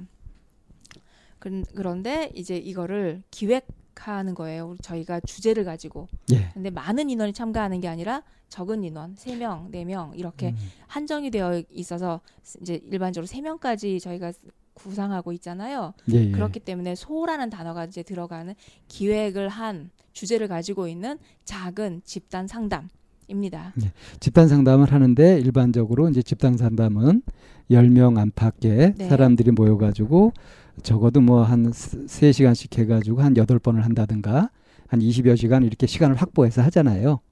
근데 저희는 이제 이 방송 상담의 특, 특성상 그것을 굉장히 엑기스를 뽑아 가지고 그 일부 과정을 이렇게 보여드리는 것으로 하려고 기획 소집단으로 그러니까 짧게 아주 작은 집단으로 해가지고 어, 딱 두에게 걸쳐서 보여드리는 이런 식으로 진행을 하는 거니까 네. 예, 뭐 토론하고 뭐 그러는 것이 아니라 그 명백한 상담이라는 거 이건 네. 좀 분명히 해드리는 게 좋을 것 같아요. 네. 어, 그리고 이제 이거를 그 구상하게 됐던 것 중에 하나는 그 어쩌면 일회성으로 참가할 때와 그리고 우리가 이제 전, 첫 편에서 했던 것처럼 한 다음 한 주 동안 어떤 각자의 수, 그 수행 과제 예, 숙제처럼 하나씩 들고 그거를 이제 체험해보고 다시 한번 생각해보는 그런 시간을 갖고 다시 한번 이제 만나서 얘기 나눠보는 이런 그 입력과 인풋과 아웃풋 예, 그러니까 이것이 이제 이 상담을 하는 것과 일상이 어떻게 연결이 되는지 하는 것들을 보여줄 수 있는 과정 아니겠어요? 네. 그런 구상으로 이제 좀 구성이 되어 있는 게 기획 소집단에서의 그 어, 형식적인 부분이고요.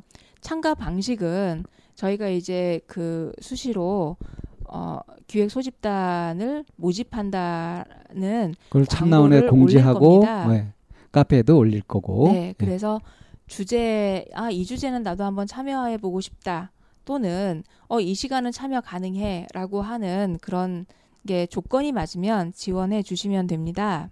그래서 저희가 한번 소집단을 진행할 때 세 분씩 이렇게 네. 해가지고 어, 집단을 구성할 생각이죠. 네, 그래서 이제 이 집단의 또 다른 것 중에 하나는 저희가 방쌤과 저의 일정을 피해서 잡혀지는 일정이니 이거를 참가해 주시는 분들은 그 일정에 좀 맞춰 주시면 저희는 감사하겠고요. 예, 뭐 가능하신 분들이 오시면 됩니다. 네. 그리고 이 시간대는 좀 그 굉장히 그 유동적으로 옮겨 다닐 겁니다. 어떤 날은 어떤 주는 오전이 되기도 하고요. 어떤 주는 오후가 되기도 하고 평일이 되기도 하고 주말이 되기도 하고 이런 식으로 유동적으로 돌아갈 테니 여러분들이 이거 잘 참고하셔서 봐주시면 근데 유동적이라고 하는 게 이게 변경 가능하다는 게 아니라 네. 이렇게 정해져서. 유동적으로 딱 돼 있으면은 그건 그 시간에 한다는 겁니다. 아, 네. 네.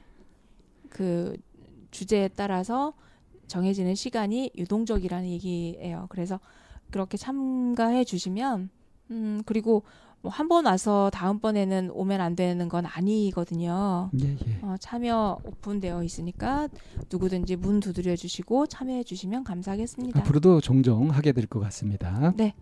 어, 그러면은 저희 그 첫 번째 기획한 기획 소집단 리뷰 오늘 여기에서 정리하겠습니다.